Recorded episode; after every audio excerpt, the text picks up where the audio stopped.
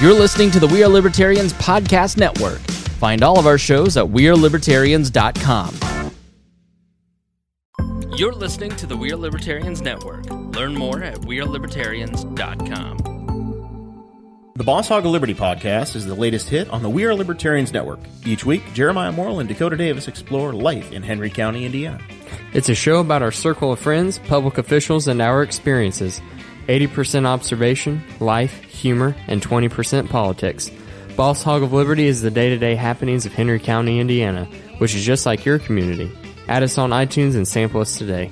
Dear Leader would want you to. Hey there, Liberty lovers. This is Marc Clair of the Lions of Liberty podcast, where we strive to bring you great conversations about the ideas of liberty three days a week, every Monday, Wednesday, and Friday. Check us out at lionsofliberty.com. Hey guys, this is Roger Paxton, and if you're fed up with the government running every single aspect of your life, but you're not listening to the Lava Flow podcast yet, then what's wrong with you? Check us out at thelavaflow.com, or just go back to sucking up to the government. The Lava Flow podcast, striking the root every single episode. Hey, Liberty Rockers, this is Johnny Rocket from the Johnny Rocket Launchpad. Each week, I strive to bring you the best guests in talk radio. The Johnny Rocket Launchpad delivers weekly interviews of noteworthy politicians, economists, and activists. The Johnny Rocket Launchpad is bringing the party to the Libertarian Party and launching ideas in your direction. Check it out at JohnnyRocketLaunchpad.com or find us on iTunes. Each show is action packed, explicit, and a lot of fun. So join me at JohnnyRocketLaunchpad.com every week for the newest episode. Keep liberty alive and rock and roll.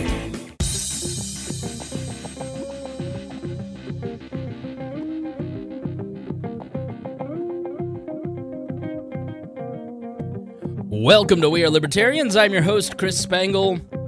We bring you all of the irreverence modern politics deserves while putting people before political parties. We examine current events from a libertarian perspective with the goal of leaving you better informed. Please be sure to rate and review us on iTunes, like us on Facebook, and subscribe on Patreon at WeareLibertarians.com. In exchange for supporting our program, we give you all kinds of bonus content and free stuff. I just explained radio uh, to our, our bonus subscribers. I always leave the as I'm setting up. I leave all the uh, recordings running, so you can check that out if you're a bonus subscriber. Uh, this show is crowdsourced, so you can send us news in our Facebook group or Discord channel. Find that at WeareLibertarians.com. We're always taking your questions and comments via email at editor at WeareLibertarians.com. Please be warned that this show is raw, unedited, and authentic, so the language is sometimes strong and offensive. Um, this is going to be uh, a show about, as the title says, suicide and depression. So maybe not uh, for the kiddos. Not that you probably are listening to We Are Libertarians with your kids, anyways, but uh, just so you're aware. Uh, because I, I am I'm alone tonight. Uh, it is just me. For the first time ever, I will be doing an episode of of just me and you talking into this microphone, and did that for a couple reasons. First, Harry, Harry's fine.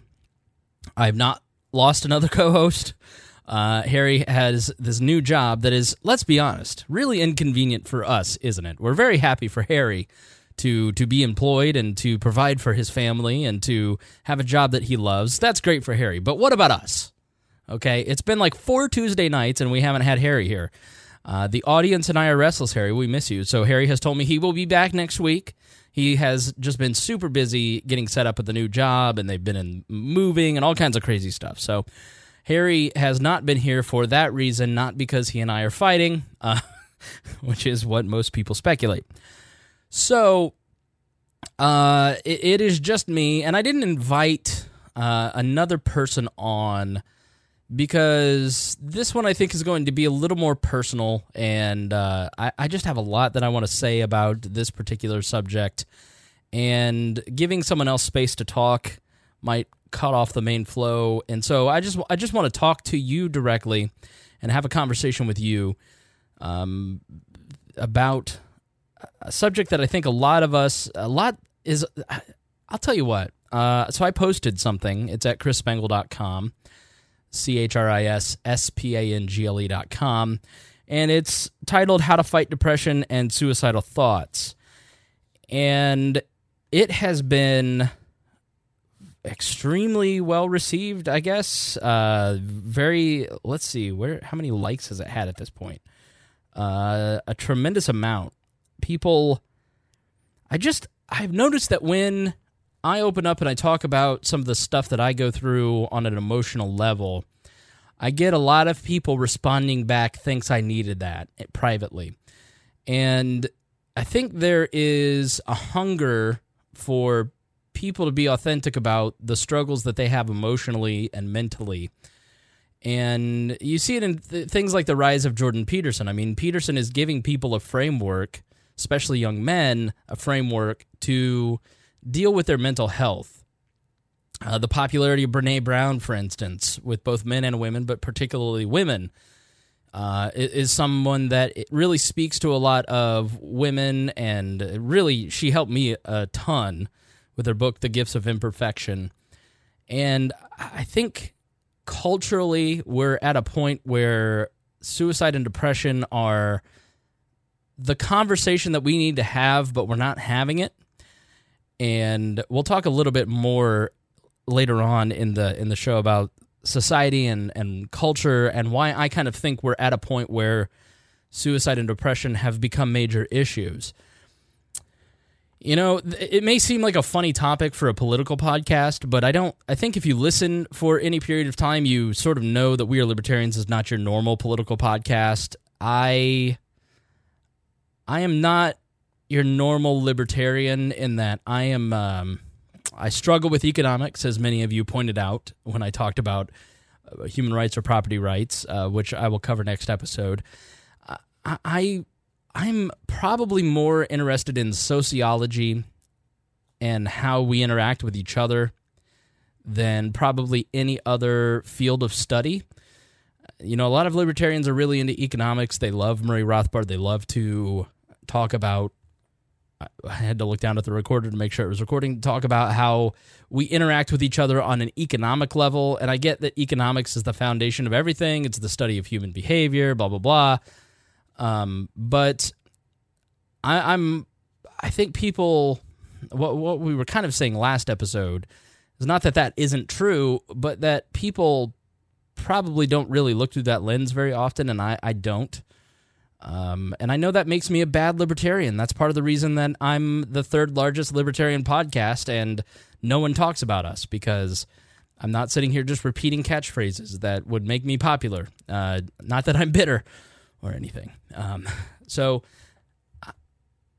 I think it's important for us to have the conversation about how we interact with each other as often as we do how the government interacts with us. I think we are as libertarians very focused on the government's role and the state's role in our lives and how that affects us. But if you get rid of the state, what's on the other side of that? And how do we interact with each other? And I think that's a simultaneous conversation that you've got to have. What kind of world do you want to structure? What kind of society and culture do you want to have? And, I, and I've noticed this trend with libertarians lately uh, especially the last couple years. And I think maybe it's because it's a lot of new libertarians and they're not as secure in their ideology, so they kind of say what everybody else says. But there's a an unwillingness to talk about cultural issues within the libertarian movement because we don't want to offend anybody from the right or left. We want to we want to pick up the stragglers from those teams, and we don't want to, as libertarians, appear like we're taking sides in the culture war. You know, which by and large is stupid and it's demagogues trying to drive people one way or the other. And so we we talk about things, you know, we posted I posted my uh, article how to fight depression and suicidal thoughts on the We Are Libertarians Facebook page. Why is this here? This doesn't involve the government. If people want to kill themselves, go for it. Okay. you know, I don't want to live in a world where suicide is encouraged. And yes, every person should have the right to kill themselves if they want to kill themselves. I mean, making suicide illegal is pretty much a stupid thing, anyways. Like, what sense does that make? But should people kill themselves? You can have that conversation. Uh, you can have an opinion on what is right and wrong, regardless of what the non-aggression pen- principle speaks to.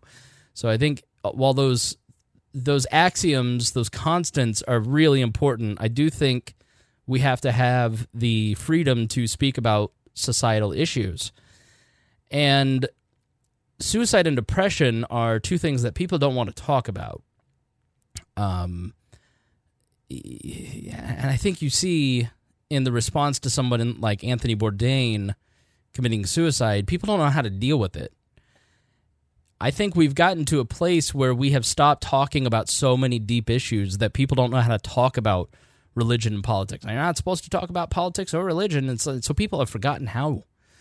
People have forgotten how to talk about their emotions and and their uh, wide range. Like I I don't know why this was such a transformational moment for me, but in 2013, I was writing an article for a local uh, out news outlet called the Howey Political Report, and I was writing about the lead up to World War One and how Italy played a role in uh, the lead up to World War One, and excuse me, the, the cat's getting in the way. See, there's going to be points where I'm going to have to pause because I'm all by myself here, and I'm going to have to take a drink. The voice is still it's about 95 percent. I have to take a drink, but the cat, I, I need to get my own studio because I've got to get away from these cats. Like they're driving me crazy. Please get away from me. Get off. Get. So in 2013, I'm writing this article about the lead up to World War One, and I knew my great grandfather was kind of born around World War One, so I looked back at what was happening when he was born in international affairs, and I realized in writing that that I had no idea what the names of my great great grandparents were. These were people who were having my great grandfather in 1911, and so that's one, two, three generations removed, and I had no idea what their name was.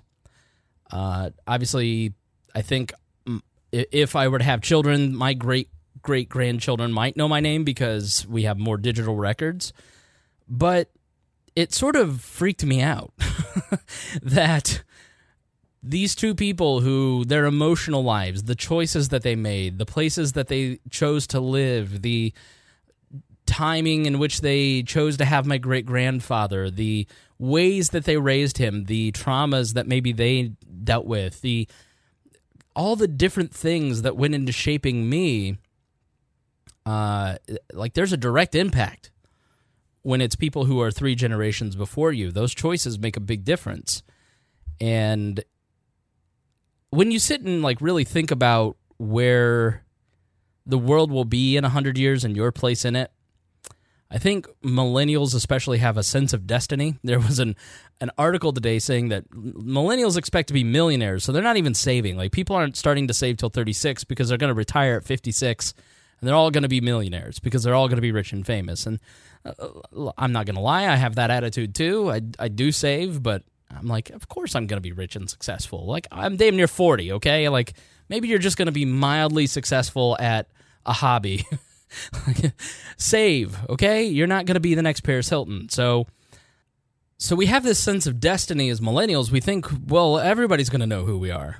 And maybe nobody's going to know who you are. And so it really reinforced to me the importance of what impact you make on your immediate life and how you fit into the groups that you exist in and how important that is. Uh, and I think it was an important moment for me personally, both politically, because I sort of realized there's more to politics and life uh, than being a libertarian. I think there is, on any political front, and, and there are people listening to this who their identity is I'm the libertarian guy.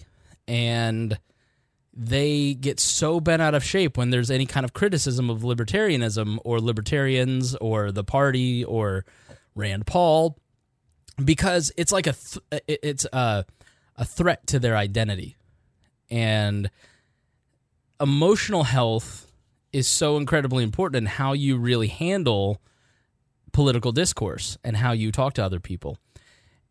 Uh, so it's when I really started to go, okay, maybe I, I should probably think about my relationship with a lot of different things. And then I got divorced. and that really was obviously a very tough time. I have been doing this podcast since I was married. Uh, if you go back and listen in February of 2014, early in the month, uh, or whatever episodes in February where Gina, Greg, and I are sitting around the table, and then all of a sudden, like I stopped talking halfway through. It's because my wife was packing up and she left that night. Uh, the podcast actually was like the the match that lit her leaving. So listeners have kind of walked through the divorce years with me, and I've been candid, especially more in recent years, about a lot of it.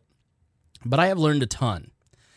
And some of the most important things I've learned are the origins of my depression, uh, why I have suicidal ideation, why I uh, really struggle with my own emotional life.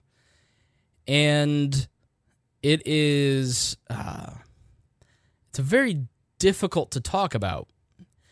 And it's difficult it's it's not difficult really for in the beginning it was difficult for me to kind of open up and talk about some of the stuff that I was learning because you don't want to be judged, uh, and that that's still part of it.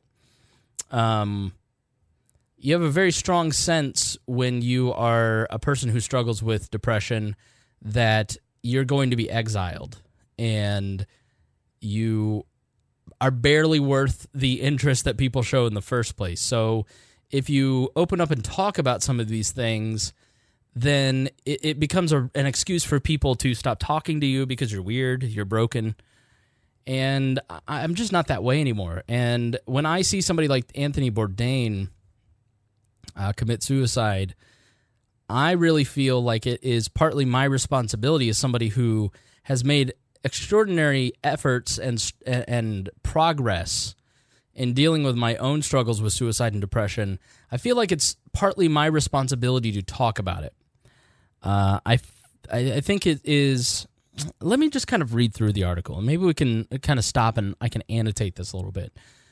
Uh, because the response that I got from writing this told me that maybe there is a discussion here, and maybe talking to you about this is something that you want to hear that you need to hear.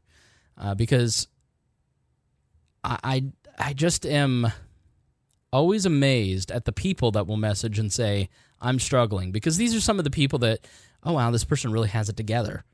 And they don't. They're they're privately struggling. And uh, so let me start with uh, the article. Um, suicide spiked 10% after Robin Williams took his life. My sincere hope is that doesn't happen after Anthony Bourdain's passing. Many genuine people are encouraging friends to talk to friends, and that helps. But I think it's important for people to speak about their struggles with suicidal ideation like Bourdain did.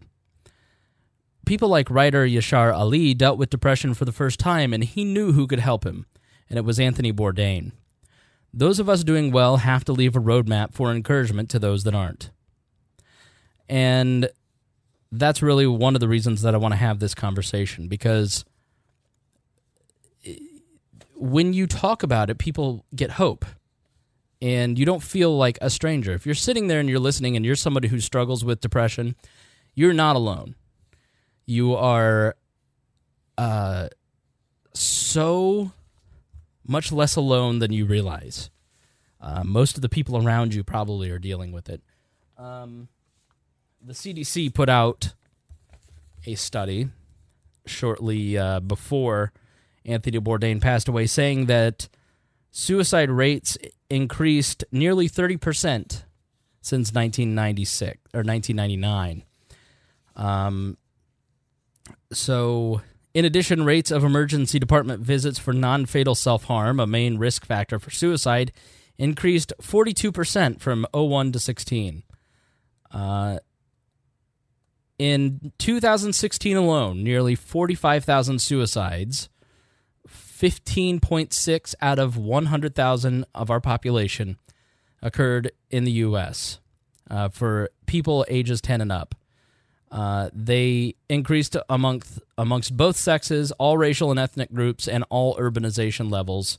Suicide rates have also increased among persons in all age groups over 75, with adults ranged 45 to 64 having the largest absolute rate increase from 13.2 per 1,000 to 19.2. Uh, the I read somewhere else in here that the largest at risk population are young men, teenage men, which we'll touch on later. So you are not alone. This is something that a lot of people struggle with. And when we look at somebody like Anthony Bourdain, we ask how can he take his own life when so many people love him? Is he at the top of his field? Of course he is. Is he financially wanting for anything? Absolutely not. Age and years of drug abuse likely robbed him of a healthy chemical balance. And when you face depression, darkness follows. And it's hard to look at people like Anthony Bourdain and, and understand why. And I think people who don't have depression or suicidal ideation, they don't understand it. And when I see somebody like Anthony Bourdain, I do understand it because it doesn't matter that Anthony Bourdain is famous or rich or has great relationships with people or has the life that we all kind of dream about. Depression doesn't care. Uh, a chemical imbalance doesn't care. Uh, to be honest, I write, the last four months have been very difficult. It's easy to hide with enough practice. Due to a medicine switch, I decided to leave serotonin drugs for Wellbutrin. The lack of serotonin led to some days of despair. There's no rhyme or reason to it beyond that. Despite some personal turbulence in my life, it generally is terrific. I'm in, I'm excelling in physical, emotional, and my spiritual life. And I add, please don't worry. Because when you say, I struggle with these things, and people like, oh, I'm here to talk to you. Like, I know you're here to talk to me. Like, I under, I have a support system. I know that people are there to talk to me. Like, I'm not in a place where I don't recognize that people want to connect with me. It's, I'm saying these things because I want people who don't think that people care to reach out to people that actually do care. And one of the the worst parts about depression is that it is a spiraling disease. It is a disease of the mind where it it starts and then you spiral down and the low self-esteem just continues to beat you down and beat you down and it lies to you and tells you that you're not worth reaching out to people that love you. It lies to you and tells you that even if you do reach out, it won't matter. People if they do help, they they don't actually care about you. There's always a little way that depression constantly kind of plants that seed of doubt in your mind. And so when you do go to do things that do improve your situation, there's always that voice that raises that doubt. And that doubt, when it creeps in, is the poison that kind of spreads throughout all of it. And uh, you know, people, thousands of people listen to me, for instance. There's something called uh, the imposter syndrome, and every creative person has it. Every person who does anything that you see, Lady Gaga, Mel Gibson, Harry Styles, um, Walt Whitman, anybody who does creative work, creative work is generally vulnerable. And so you're putting yourself out there. And when you do that, there's always that little doubt, right? So here I am. I'm somebody who has worked in libertarianism for 10 years. I have thousands of people that listen to me on a on a weekly basis. I have a lot of uh, I, I have credibility in the space. But when I go to a place like Students for Liberty, for instance, at the conference this past February, I walk in thinking, eh, I don't want to bother anybody. You know, I don't want to get in the way. I don't want you know nobody will want to talk to me anyways and and you the listener are going wow i'd love to hear him talk to other people but in my mind because i spend all day with me and i see all the bad things that i do or think all the bad things that i think or have all the little um, paper cuts of insecurity throughout a time period you you you don't see yourself the way that other people may see you and so it can cause you from doing things that are healthy for you. Part of the the biggest uh, thing in depression that I think really hurts people is isolation. Because what you do is you withdraw out of a sense of not being good enough. And you withdraw and you end up isolating yourself to the point that you're not connecting with other people. And when you connect with other people, they're lifting you up, they're building you up by and large. I mean, there are those people who cut you down. You've got to get away from those people. But your friends, your family, uh, most of your coworkers, these are people who make you feel good about life. You share interests. There's an energy between you and those people. And when you kind of withdraw that energy from your life, you start to kind of power down. Um, I guess maybe the way depression feels is uh, like Iron Man. You've seen Iron Man, where he in the movies he has that chest thing and he's got the really cool one when he comes back from you know first he he gets one built in this cave when he's kidnapped and then he comes back and he builds like a kick-ass one. Well that's what life is like when you're doing self-care right? Which we'll talk about in a moment. Then you start to like downgrade to that that second one and then you get all the way down to like where you don't have it and and you kind of are just lacking any kind of energy. There's a restlessness where you feel like you have so much to do, but you don't want to do any of it. And then you make yourself feel guilty for not doing any of it. And then you make yourself feel like a piece of garbage f- for not doing it. And then you feel bad about feeling guilty. And, and so it, it eventually you just get to a place where you just kind of crash. And I think if you don't I think everybody has kind of had that in life. The, the difference between the blues and depression, uh, if you have the blues, you kind of have that for a week, you know, or maybe there's a hardship and you kind of have it for a month. But if you have it chronically, then like if I don't take good care of myself, I can I can live in that state. I lived in that state for my 20s. And that's what depression is, where you're constantly falling down. I guess depression is kind of like Jenga. If your personhood, if your inner life is like uh, um, a Jenga tower, you can have one little rejection here and that'll pull out a block. You can have um, a bad day at work and that'll pull out a block. One missed workout, you pull out another block. And if you're not doing things to put those blocks back actively, one day you just sort of wake up and you realize like you're real shaky.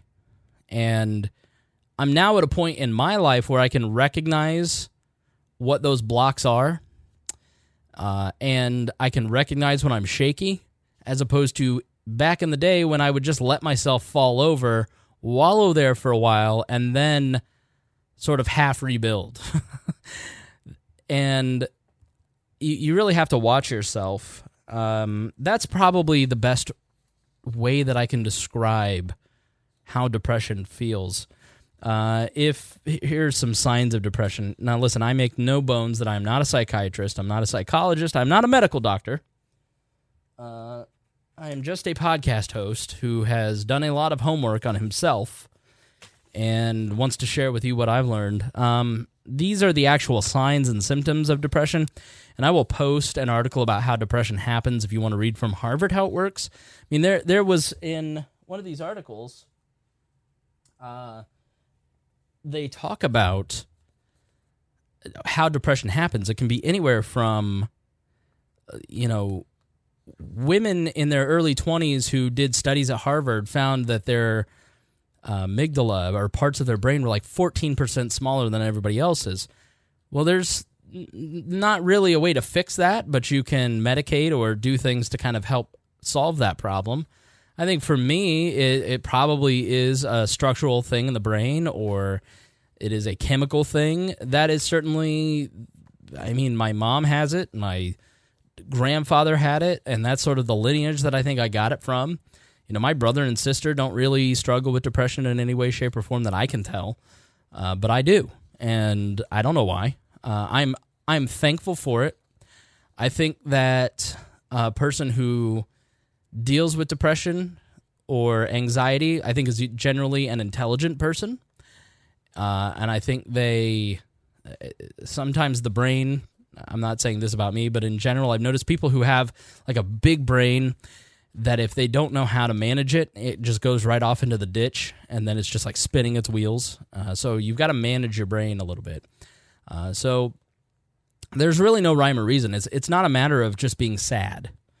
Uh, it could be a structural thing, a, chemical thing, it could be a life situation thing. Um, you know, going through a divorce, you're going to be depressed for about two years.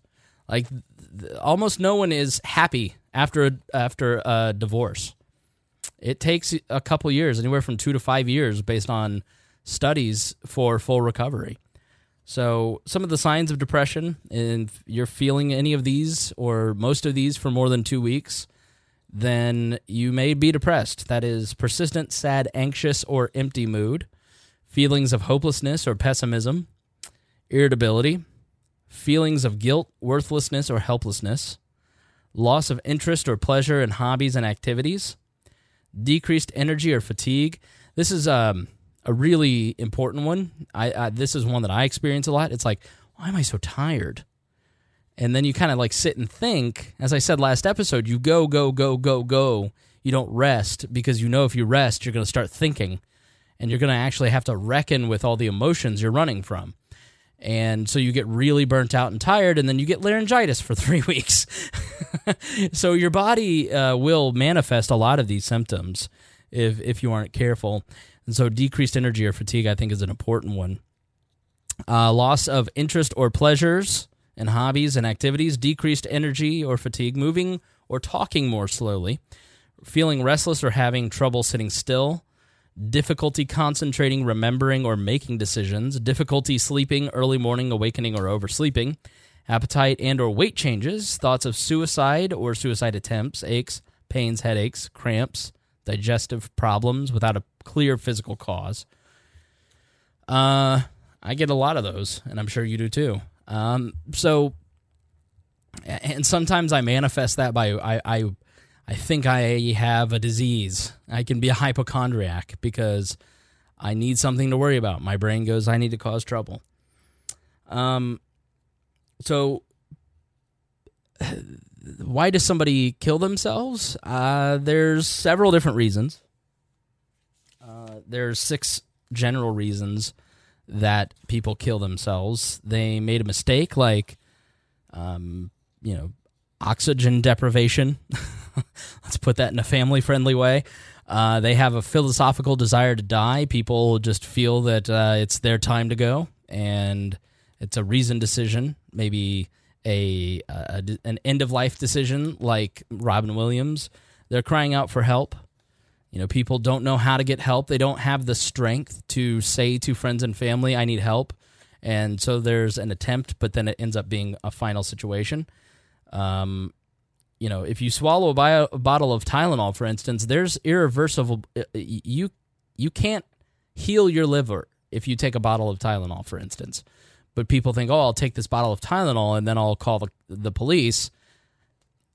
And maybe it's not as conscious as that, but that's what they do, and then they they there's just no saving them. Uh, it's an impulsiveness, you know, especially on drugs and alcohol. There's depression plus the medication of booze or alcohol uh, psychotic breaks, you know, schizophrenia, things like that, and depression. And um, I think in my case, I never, I, I don't think that I would ever or was ever going to really go through with it. Uh, I've read about the power of suicidal ideation that when you feel like things are so out of control and things are so chaotic that the choice of whether to live or die is the only power that you have left. And it becomes like an empowerment thing. So you you dwell on it. You tunnel vision. You start thinking about it. You dwell on it. Uh, and that's another problem is that you dwell on it and your brain just kind of leads you there and you romanticize it. And then you put yourself in a position. I, I genuinely think that a lot of people who end up committing suicide they don't actually intend to go through with it. Maybe not a lot, but I think there's a fair percentage. And, and there are people who have jumped off of the Golden Gate Bridge who have lived who say the second I jumped off, I I regretted it. and it's because the brain goes into fight or flight and just fills your blood, your brain with euphoric uh, chemicals, and it like reset the brain to where it's supposed to be. And that can be in the case of cutting, for instance. For some people, that's a power. That's it gives them endorphins and it makes them feel good, uh, and it's a it may not necessarily be a suicidal act, but then there's an accident in the process. So uh, I think it's important to say to you if you are struggling with it, or if you know someone who has talked about it, you need to take it seriously. When you get to a place, I know that the second I get to a place where I am thinking I don't want to live anymore, that is a huge red flag. Now, that used to be a state of living for me, and that is now a red flag. That is that is um that is like blood in the urine or burning when you pee or uh, a really bad rash. Like that is that is an emotional warning sign that something is incredibly wrong with your emotional life. Um, and I think that you have to think about your emotional life in the way that you think about your physical life. That if you don't do exercise on your emotional life, then you need to you need to it, okay when i started working out a couple years ago two three years ago it was really informative for a lot of my life because the way that i approached exercise because i would go and i'd read books about how to do it because i didn't know how to do it. And then i would go and do it and then you sort of do it and you feel like this is the right way to do it and then you get a personal trainer and then you learn way more way faster. Uh, then you have to keep up the exercises and your body always kind of has the same responses. Like for me i tore a rotator cuff in my shoulder so i always have like a certain way that my body responds if you're if you're pulling too hard on the weights and you're breaking form then you feel that that lurch in your body all of that kind of applies to your emotional life. Like you don't you aren't born necessarily necessarily with the knowledge on how to take care of your emotional life, especially not in this day and age.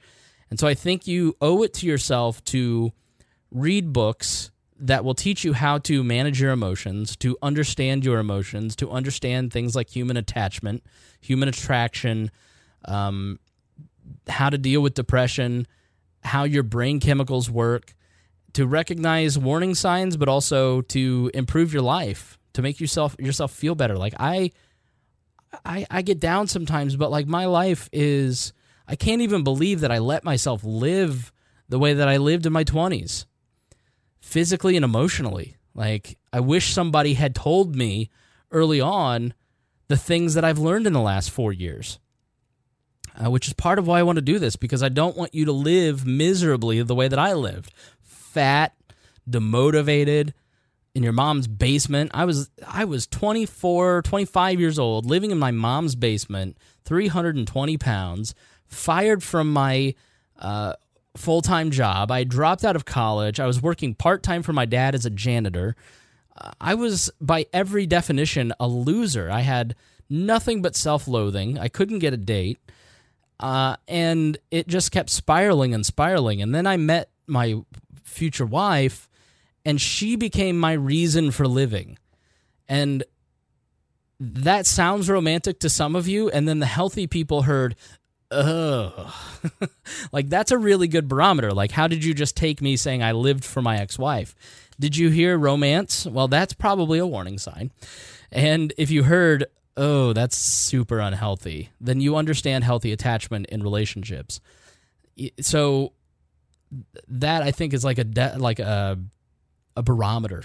Okay, you you hear and think different things and react different ways when you've put in significant amount of time in things like therapy and reading books like by Brene Brown, Matthew McKay. Uh, I would say Jordan Peterson's book is actually really good as a self help text. Um, I'm looking over here. Uh, Melody Beattie's book on codependency. I, I will post a list uh, for you guys if you want to go through it on on self help book. Scary Close by Donald Miller. Read it in two hours. Really, really important. Uh, and so I, because I was unhealthy emotionally and I I ended up in a bad marriage and lived miserably for the next six years and made someone else miserable. And it's because I just wouldn't take responsibility for myself. You know, I, I almost felt like being overweight, let's be honest, morbidly obese and depressed was like a badge of honor. It was a it was a status symbol. And it wasn't. It's like I, I kind of hate the memes that glorify depression and anxiety um, because it's not really a, like something to be glorified. Like it's really not great. I just remembered in 2012 uh, driving to work every day and just like wanting to drive. Like I would drive over this bridge and I wanted to jerk the wheel right over onto the interstate every day to kill myself. You know, and there wasn't that thought that, oh well, what if I take somebody else out, or what if I hurt somebody else? You know, I mean, it was, it just wasn't a, it just wasn't a great life. Um, and then I get divorced and I have absolutely no coping mechanisms whatsoever. All my coping mechanisms are terrible. You know, for me, the way that I've always coped is I overeat or I overspend or I am harsh with friends and family with sarcasm. And uh, being a professional speaker, I have the ability to put together words that isolate me really quickly. um, and I that first year after the divorce, I didn't have anybody. I mean, it was Greg. Like uh, you know, for for whatever troubles Greg and I have had, I've said it before, and I'll I will always say it. Like I don't know that I would have lived through that year if it weren't for Greg and my friend Hannah Drozic, uh, because they were it, and my friend, uh, another friend that I won't mention.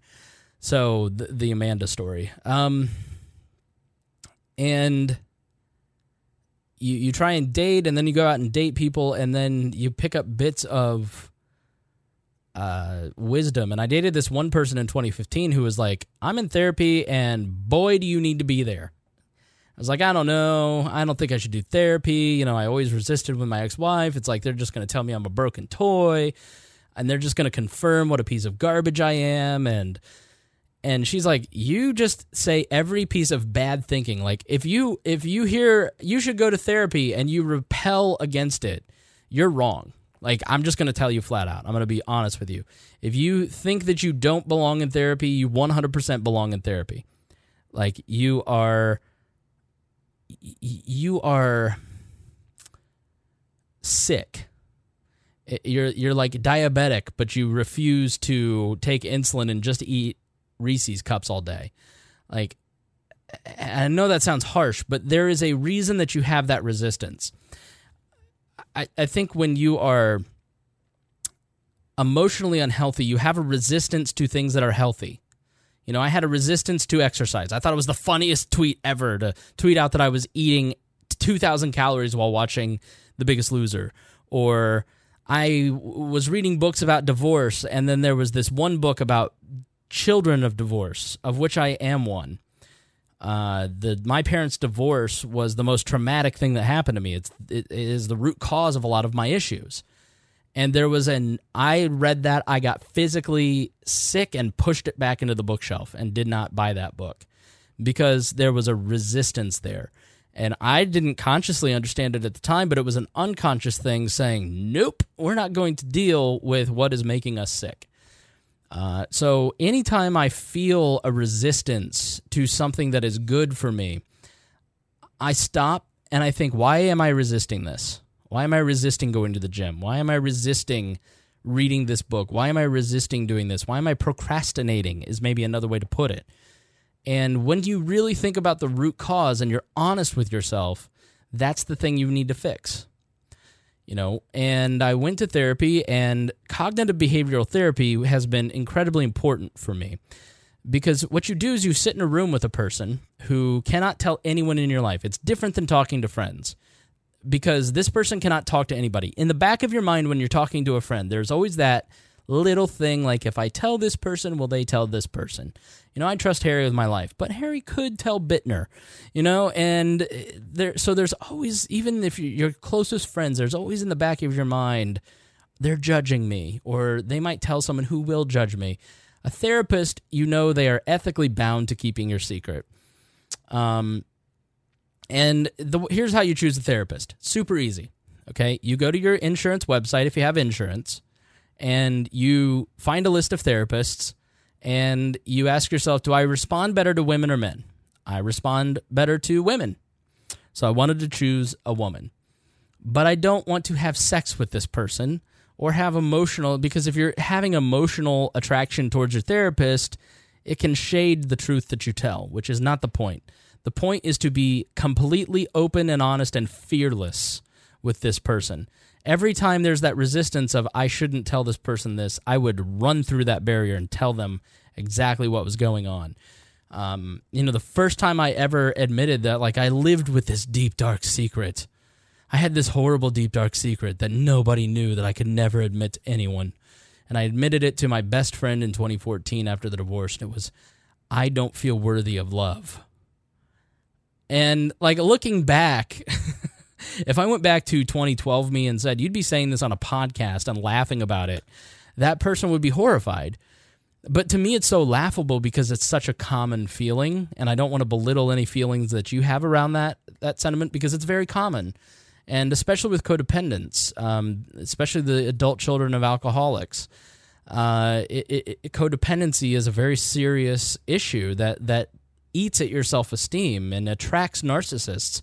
Why do you why do you date people who treat you poorly? Well, it's because you love it, and your self your subconscious is trying to attract that person. Uh, so you can overcome the wound of your childhood, and and you need to deal with your inner child and all that stuff.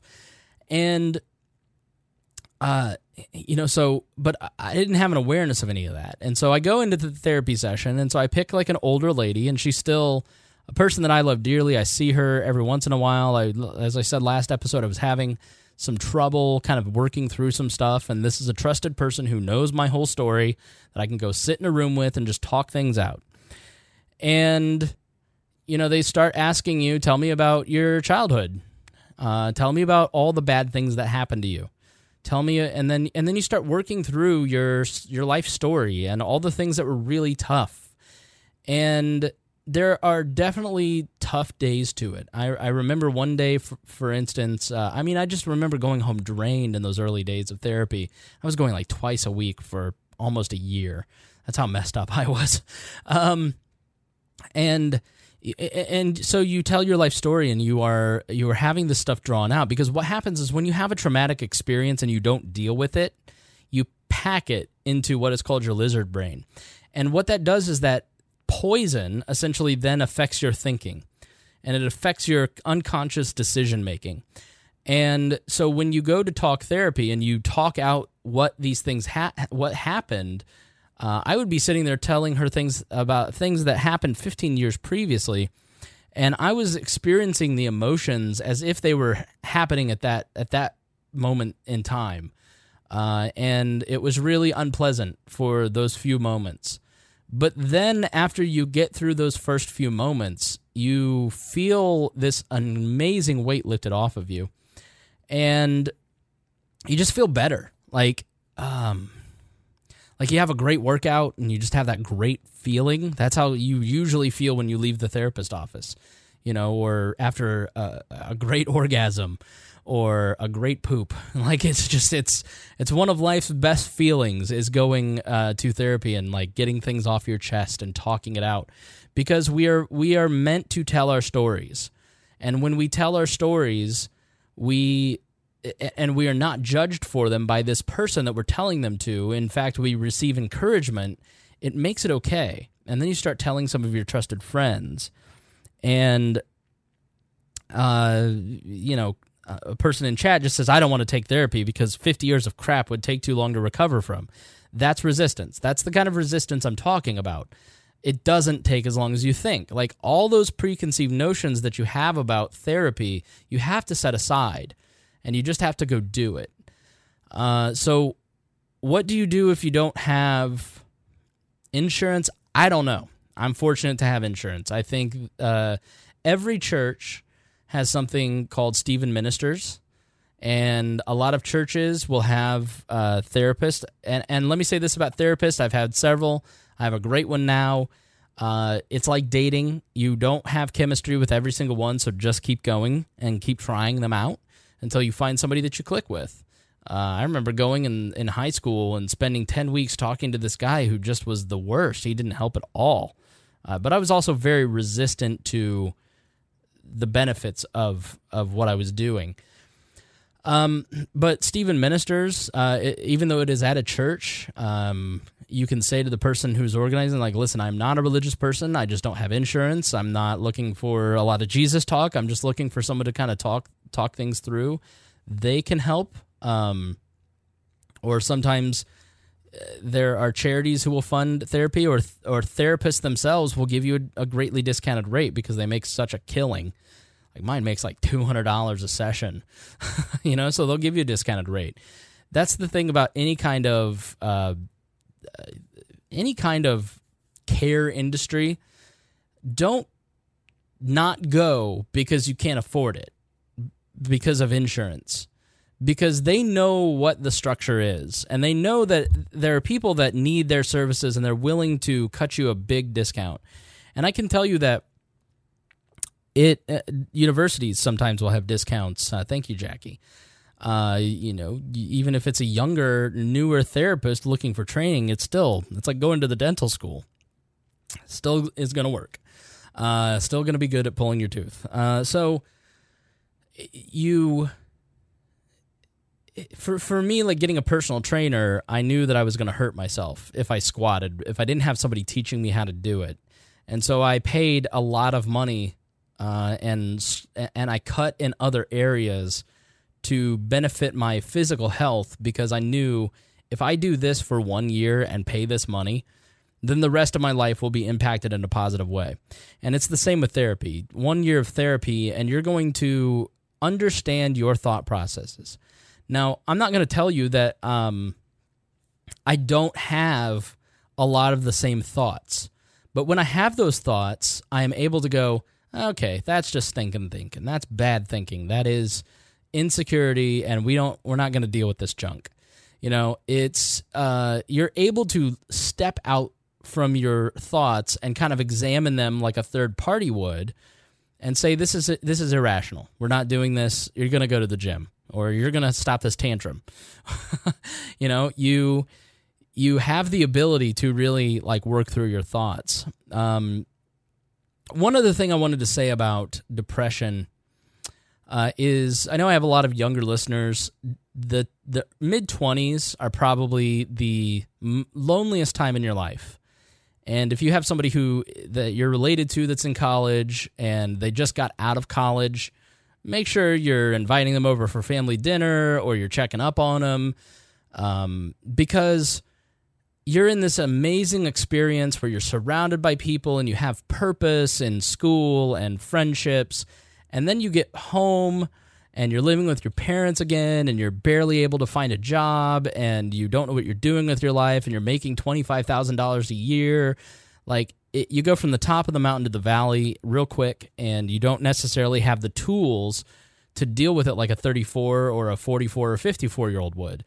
Uh, so I just wanted to say that if you know somebody who's in college or is just getting out of college who is in that 23 to 26, 27 age range, like check up on them. You know, if you're a parent, invite them over for an extra dinner a month and just make sure that you're reaching out to them because even if they're not suicidal, even if they're not depressed, uh, it is a very lonely time. Um, so uh, self care. So how do you lift yourself out of it? So if you're a person that I'm talking about, if you're a person who's dealing with, uh, it's not just therapy. Okay, there are a lot of things that you have to do. Self esteem is the antivirus software of the mind. Like it, it protects you.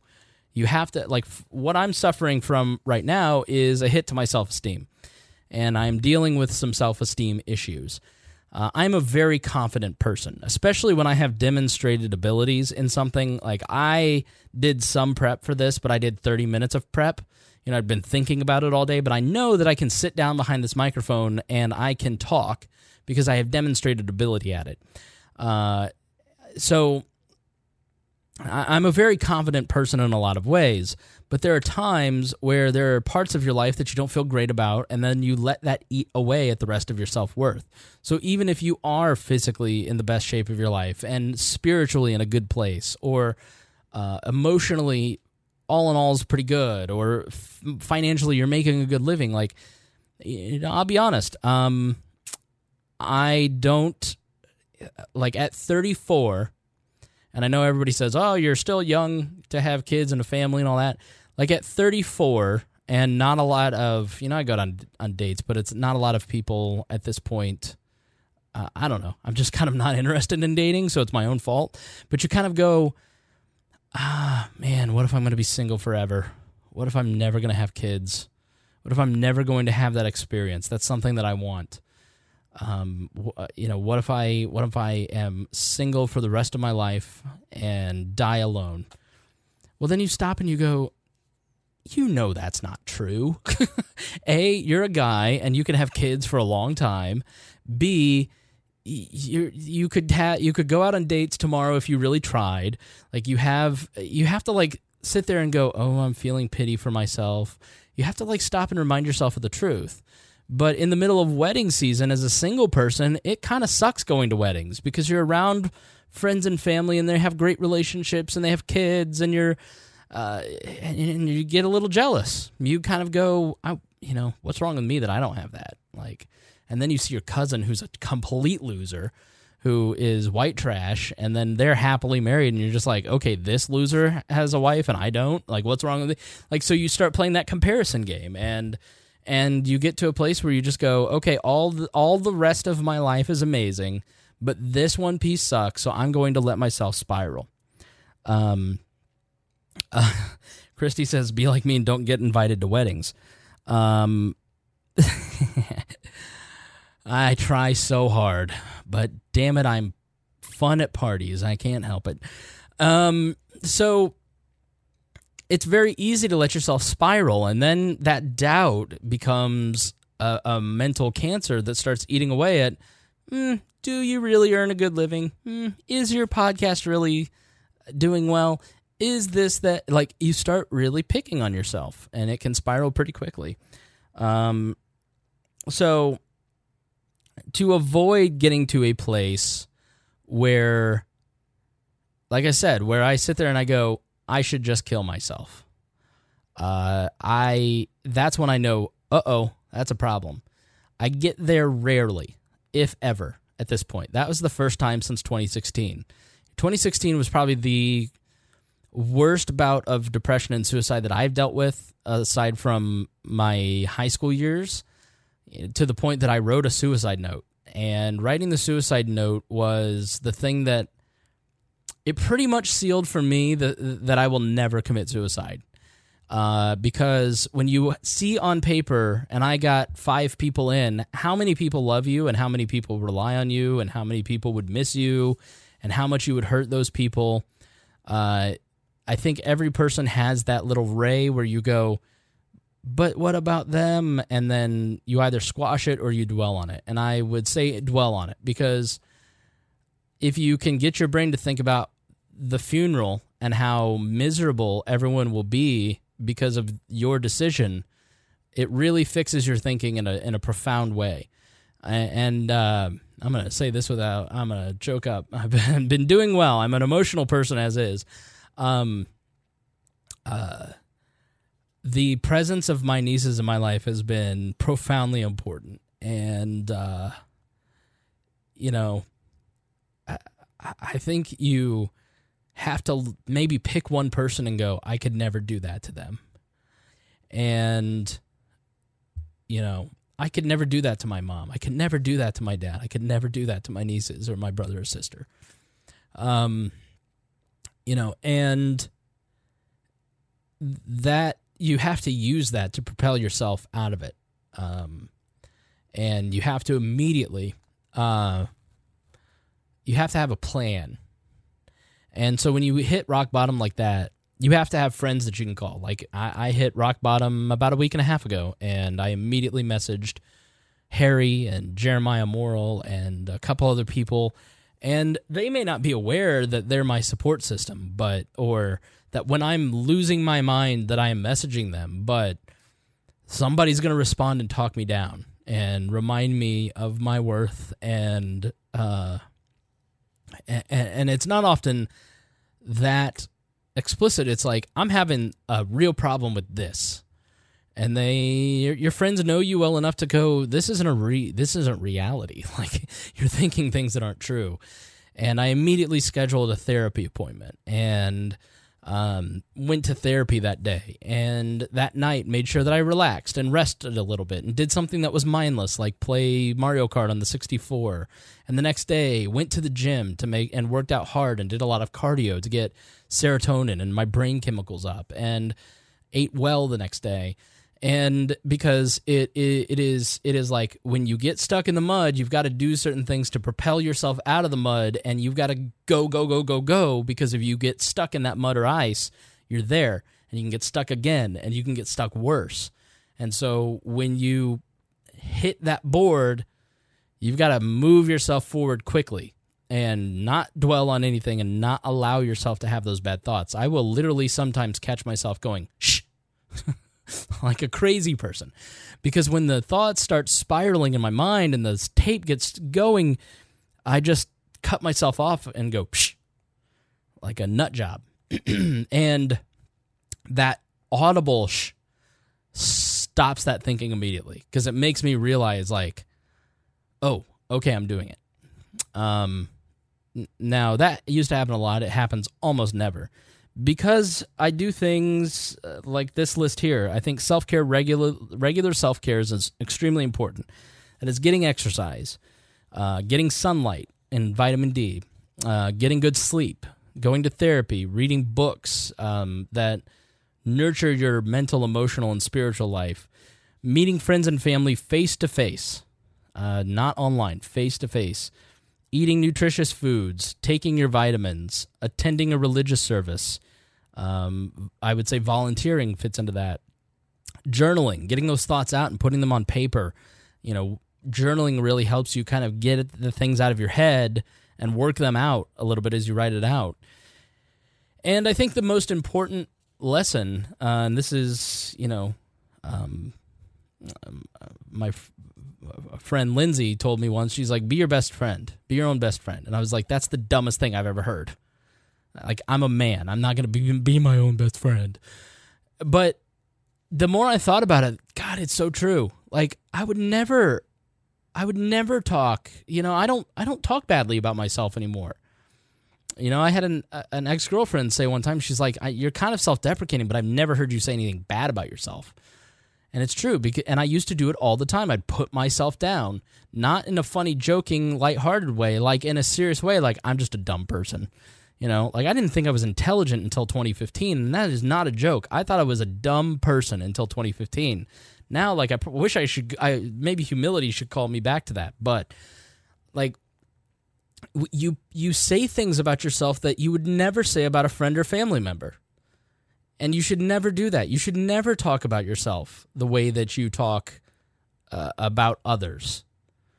You know and and if you would maybe you should think about how you talk to others. But that has been incredibly important. And when i have bad thoughts about myself i literally stop myself and say that that thought is not allowed here. And eventually after a, a couple months two three four five months all that negative self-talk goes away and it and it I don't even think about it anymore. Like those thoughts just aren't there. And if they do pop up in times of stress, I know how to deal with it and I just go, "Listen, we're not I'm not doing that. I'm not going to talk I'm not going to think that about myself. I'm not going to talk about myself that way." Like you have to have a very realistic view of who you are and your strengths and weaknesses. You know, sometimes people will become Kanye West to overcompensate for uh, some of those those lower moments. Um, but like when you think bad thoughts about yourself, you just have to stop yourself and you have to say that that's just not allowed here. You know, it's like pornography in your house. If you're against pornography, you're not going to let DVDs into your house until your son turns 18 or 15 DVDs, lol. but you know what I'm saying. Um so you have to have uh, for me i have to be consistent in my self-care. Like right now i'm eating like garbage and i'm not going to the gym. And i know what happens. And if i don't if i don't go every th- you know i after three days i start to get twitchy. And uh, it's been three days and i'm getting a little bummed. And it's like why am i so sad today? It's like because you had a double quarter pounder for dinner last night and all that salt and like you need a salad. Like you your brain needs some vitamins and minerals. Like it's just really important. Your physical life really matters a lot in your mental life. Um so so i would say that i spent 90% of my time in my 20s in a depressive state.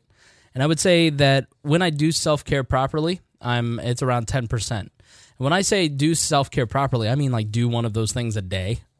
Like, um, you know, for me, this is almost like journaling. So, like, this is my thing. And tomorrow it will be going to the gym.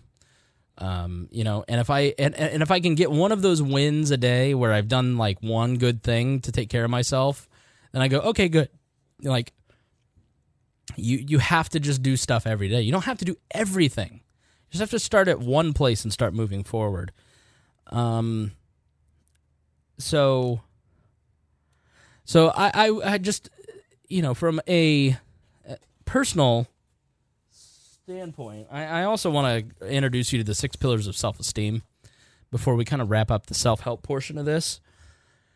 Uh, the six pillars of self esteem is by Nath- Nathaniel Branden, uh, and it's a great book from 1995.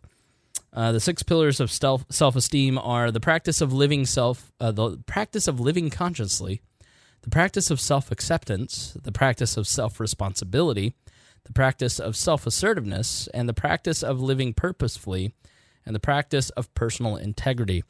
And, uh, you know, this book really gave me a good framework as to what healthy self esteem looked like because I didn't know.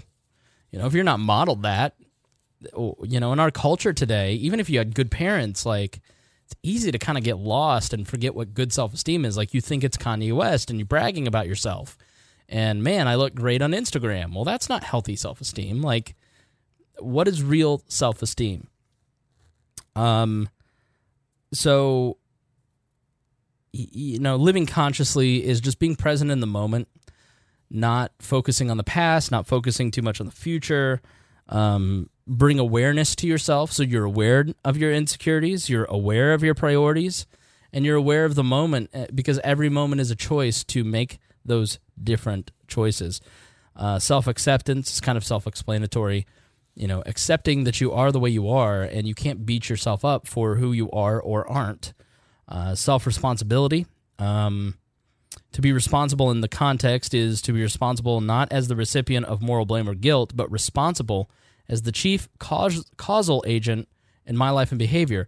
So this is a very libertarian thing. Uh, you are self. You are responsible for your actions. Uh, we spend a lot of time on this in the libertarian world. You are responsible for your actions. We spend a lot of time talking about it. Maybe not a lot of time actually doing it. Self assertiveness is to live authentically, to speak and act from innermost convictions and feelings as a way of life and as a rule. I'll get to that in a moment. Uh, living purposefully do you wake up with goals? Do you have a, a direction? Um, talking to a friend today about unhappiness in their work situation. And, you know, I have been miserable at work in the past, and it's because I had given over my power to those people. Like, obviously, your boss has some power over whether or not they pay you, but your job, your boss, your authority figure is not the ultimate arbiter of where your career goes or how it ends. Like I am the I am the one who decides how my career goes. So I wake up every day working hard because I want my career to go well at my job. And if I didn't like my job, I would leave that job and I would do this full time. You know, for me, taking over the power of my own career and where I wanted my skill set to go was incredibly empowering to me and gave me a tremendous amount of self esteem and uh, just the the Patreon, firing up Patreon and getting a thousand a month within less than a month was like, wow, okay, like that was empowering for this because I'm doing something right.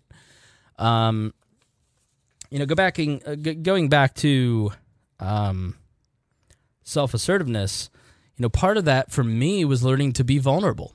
Um, you know, part of my skill set is being open and vulnerable with you and, and talking about my life in a way that you connect with.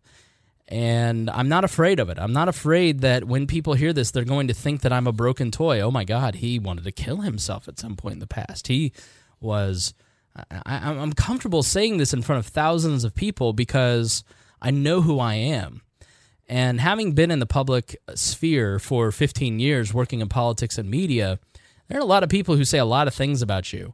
And uh, I haven't gotten it as bad as many because I try to be, you know, I'm not a hack who's trying to inflame. I'm I'm trying to reason things out in public.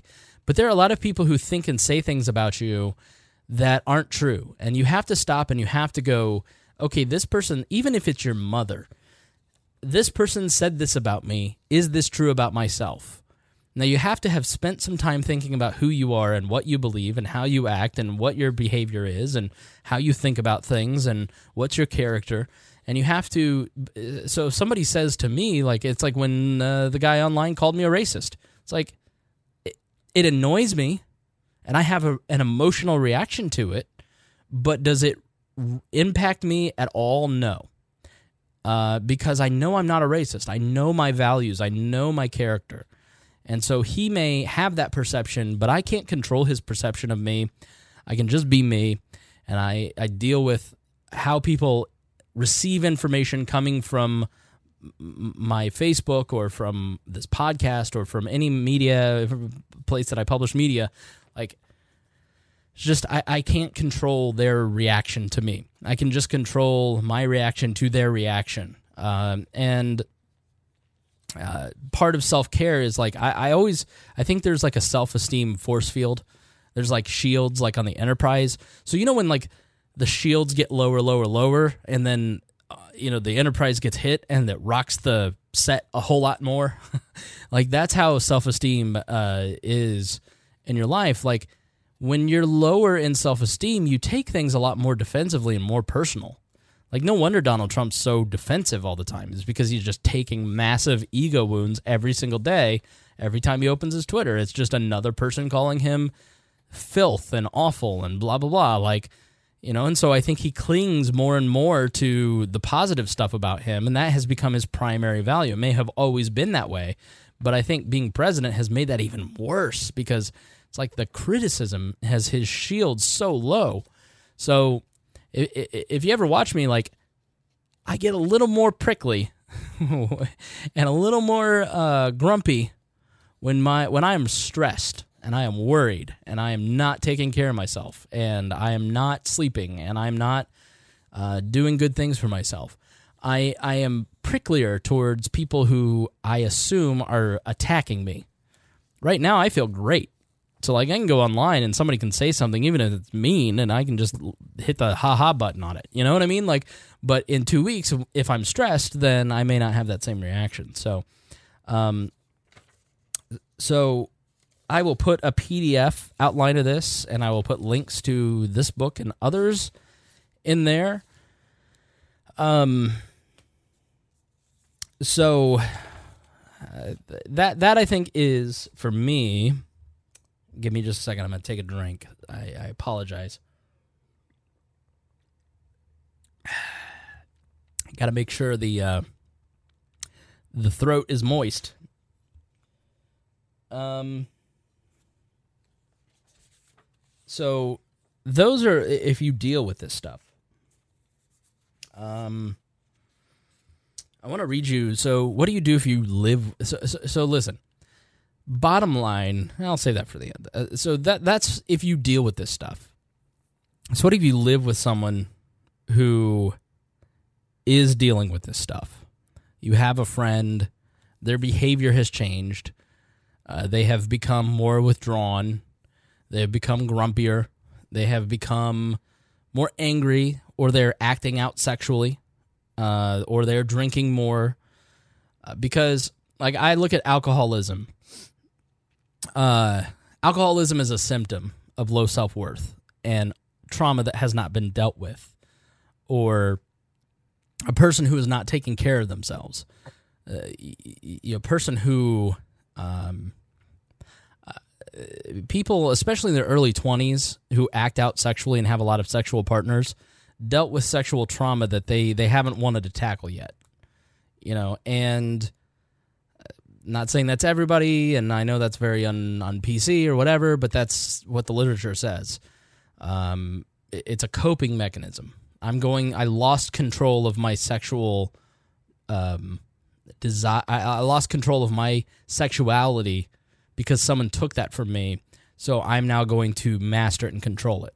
And uh, you know, I I haven't dealt with this issue. I don't want to feel these feelings anymore, so I'm going to dull them.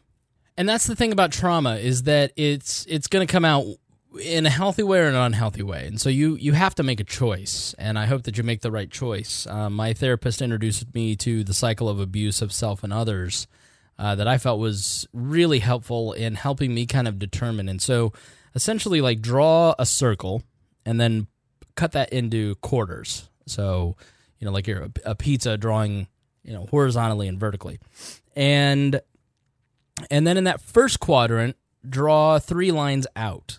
And in that first quadrant, it's it's that traumatic event that that triggers a buildup of pain and wherever there's pain there's anger because you're you're trying to protect your ego. Um, anger is really just about protecting it's your mind protecting yourself from a perceived threat. Uh, and so what you do is you list out those traumatic events and you kind of write out like here's all the things that really cause pain. And like okay what is a traumatic event? Well it's the thing that popped into your mind when i mentioned that. It's it's child abuse or sexual violence or domestic abuse or a parent's divorce or a parent abandonment or a spousal abandonment it's it's you know just download a list of tra- traumatic events and then go through it um, and in the in the next quadrant, you begin to show little or no emotion, and you push others away and seek isolationism. So you list the ways that you push people away. For me, it is being overly sarcastic, and those barbs can get a little sharp. Uh, it is not responding to text messages. Uh, for some people, it's uh, for me, it's not initiating conversation with people. Uh, I'm usually the one that initiates conversation. I'm very social you know so i have those ways so at the bottom at the six o'clock point that's where your pity sets in after you've isolated you you pity yourself you sit there and think about um, i'm alone this isn't how my life should be. My life should be this way. And you fantasize about it. You start to pity yourself. And then in that next quadrant you start acting out for temporary relief. And it's acts of self-abuse. So how do you how do you relieve yourself? How do you cope in unhealthy ways with that trauma that isolation and that pity? Um, for me it's overeating. It's it's you know i if i've had a stressful hard day i feel the urge to go to cracker barrel and eat a lot of carbs uh, it's or, or not go to the gym and not take care of myself physically uh, for uh, for for some people that may be drinking or overusing drugs or using drugs at all or sexual behaviors. Um, you list out in like sun rays on the out- out from that circle all the ways that you punish yourself. And then you get into the next quadrant which is pretending normal and you have guilt and fear of being exposed or found out you list ways that you aggressively protect your ego and disconnect from life and loved ones so you are just in this victim stance where you're reacting to life and you are constantly just just just like you're like Donald Trump. You're just like constantly jabbing at perceived threats. And then because you're acting stupid and you're dealing with things in an unhealthy way and you're abusing yourself, then another traumatic event happens.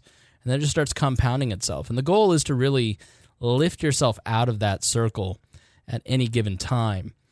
Um so I, I hope that this has helped if you are a person who struggles with some of this, or just even if you're not a depressed person, hopefully some of the stuff that I've learned over the last few years kind of helps you.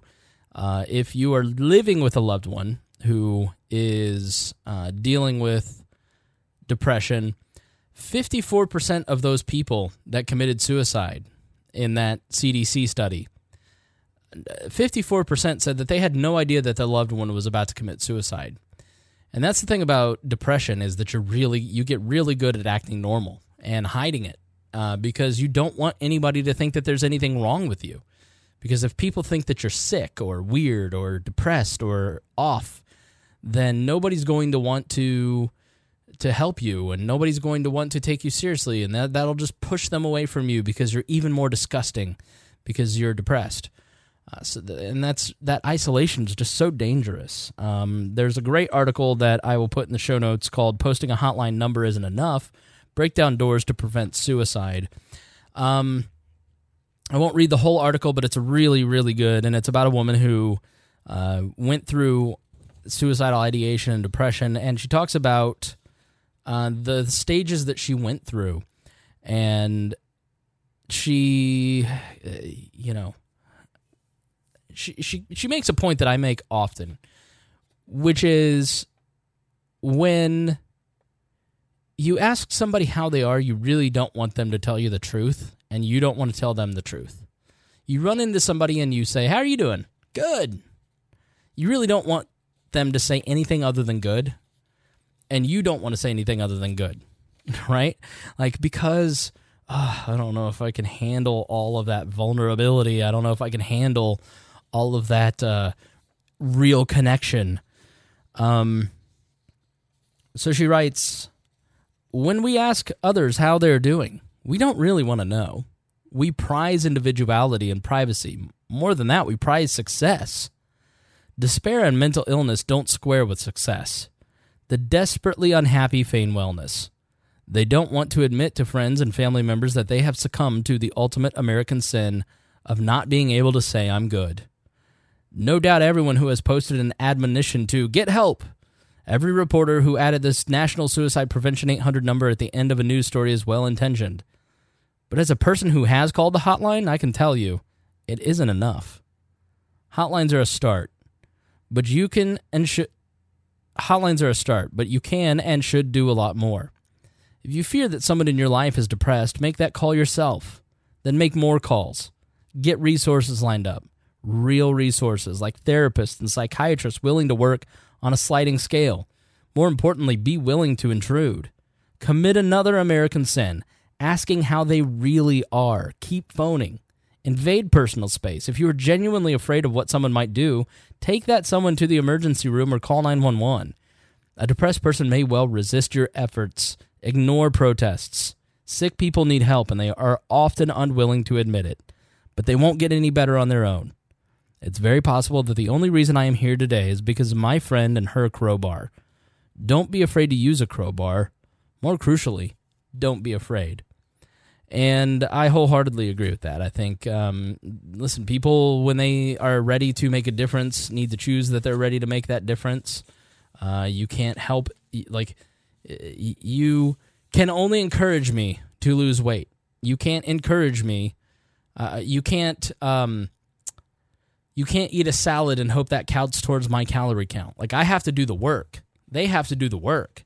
But you can be there to help them.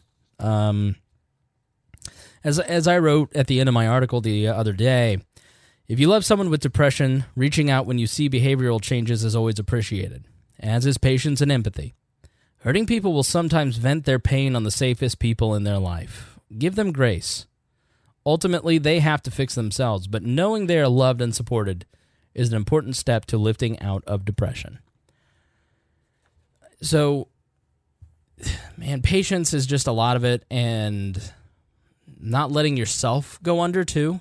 Because when you live with somebody who is depressed or is acting out, that takes a toll on you, and you have to do good self care to make sure that you are not slipping into depression yourself, uh, because it's a real concern. Um, but she touched on society there, and I want to talk a little bit about the societal structure that we live in, and I think it plays an enormous part. So, like th- that was the personal tip session session uh, section of the podcast, and then this is more about what kind of society we want to live in. And why are we seeing a spike in suicides? Even in the famous, uh, you know, people like Anthony Bourdain. Here's a guy who has everything. Um, now, I think Bourdain is probably a victim of the de- the depleting serotonin that you have during age, and then also as a hard drug user. Um, but you know they make medicine for that, and uh, let me just say, you know, what is my personal feeling on suicide? It, it, it is,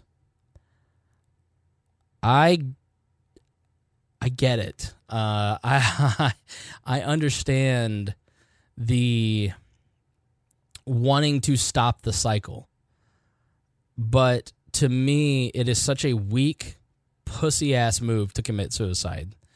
Like I look at somebody like Anthony Bourdain, and I'm mad at them you know, I go, you could have been a symbol of light, and you were. You were the type of guy that was open about your struggles and helped people through their struggles and was a symbol of recovery for so many people. And then you gave up the fight and made it okay for all those people that you helped to to commit the ultimate act of selfishness. Like fuck you, man. you know, and I know that we all love Tony Bourdain, and I, I loved his show and I loved his style and I appreciated his authenticity. But I get angry about it because I did the work, and uh, I just think it's so weak when somebody chooses the easy way out.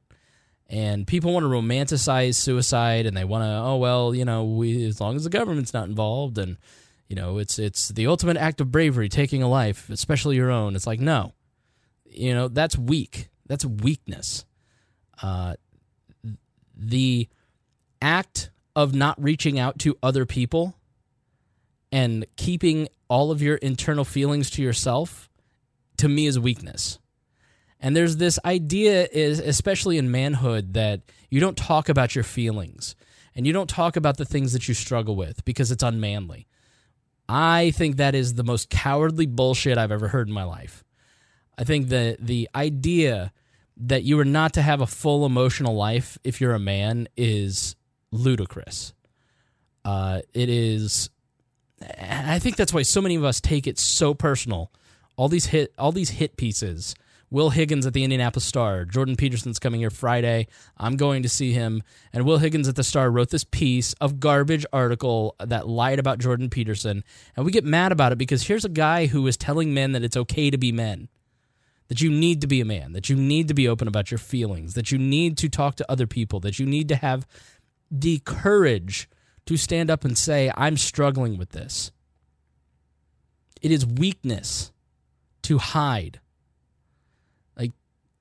To to not say things that are hard is the opposite of manhood. It's boyhood. And if you are the type of person who is struggling with this, I don't care what your brain says. If your brain tells you nobody's going to care, it's wrong. And it is a lie. And believing lies is weakness. And I just look at people who commit suicide and I it makes me mad. I, there is definitely empathy and compassion there. I understand the struggle, but at the same time, I love a redemption story. You know, I I am one, and I know that the work is not nearly as hard as people think it is. Like, that's the crazy thing. It was so easy to get healthy. It was so easy.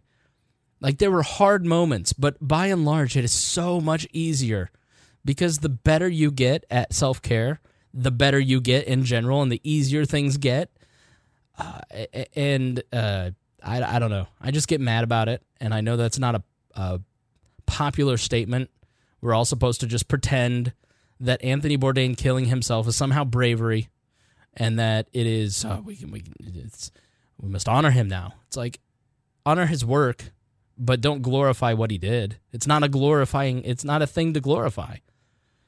Um, uh, life is about overcoming adversity, and part of humanity is about exemplifying the ability to overcome adversity so you can then demonstrate to other people hope. And I I encourage you, if you're like me, be brave and tell your story. Uh, go out and post a status and say, you know, I I've dealt with these issues, uh, and I don't want anybody to be, you know, that ten percent spike in suicides after Robin Williams.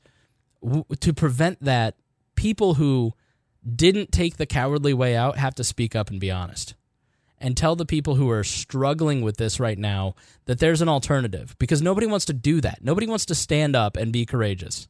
And that is the problem with our society in general is everybody's a fucking coward. Everybody is a little baby. Nobody wants to answer, I'm not doing well. Good. You know, um, I, I really like Bill Weld, but I don't want to say it. And I'm not saying that I do. I'm saying like I'm a Bill Weld supporter, and I just think it's terrible the way that they're treated. But I don't want to say anything online because I don't want to be attacked. Grow a pair of fucking balls. You know, I, because here here's the the cost. Okay, so this article comes out in the Washington Post. Uh, it's this uh, professor of sociology and director of women, gender, and sexuality studies at Northeastern University. Um, Washington Post actually printed this on June 8th. Why can't we hate men?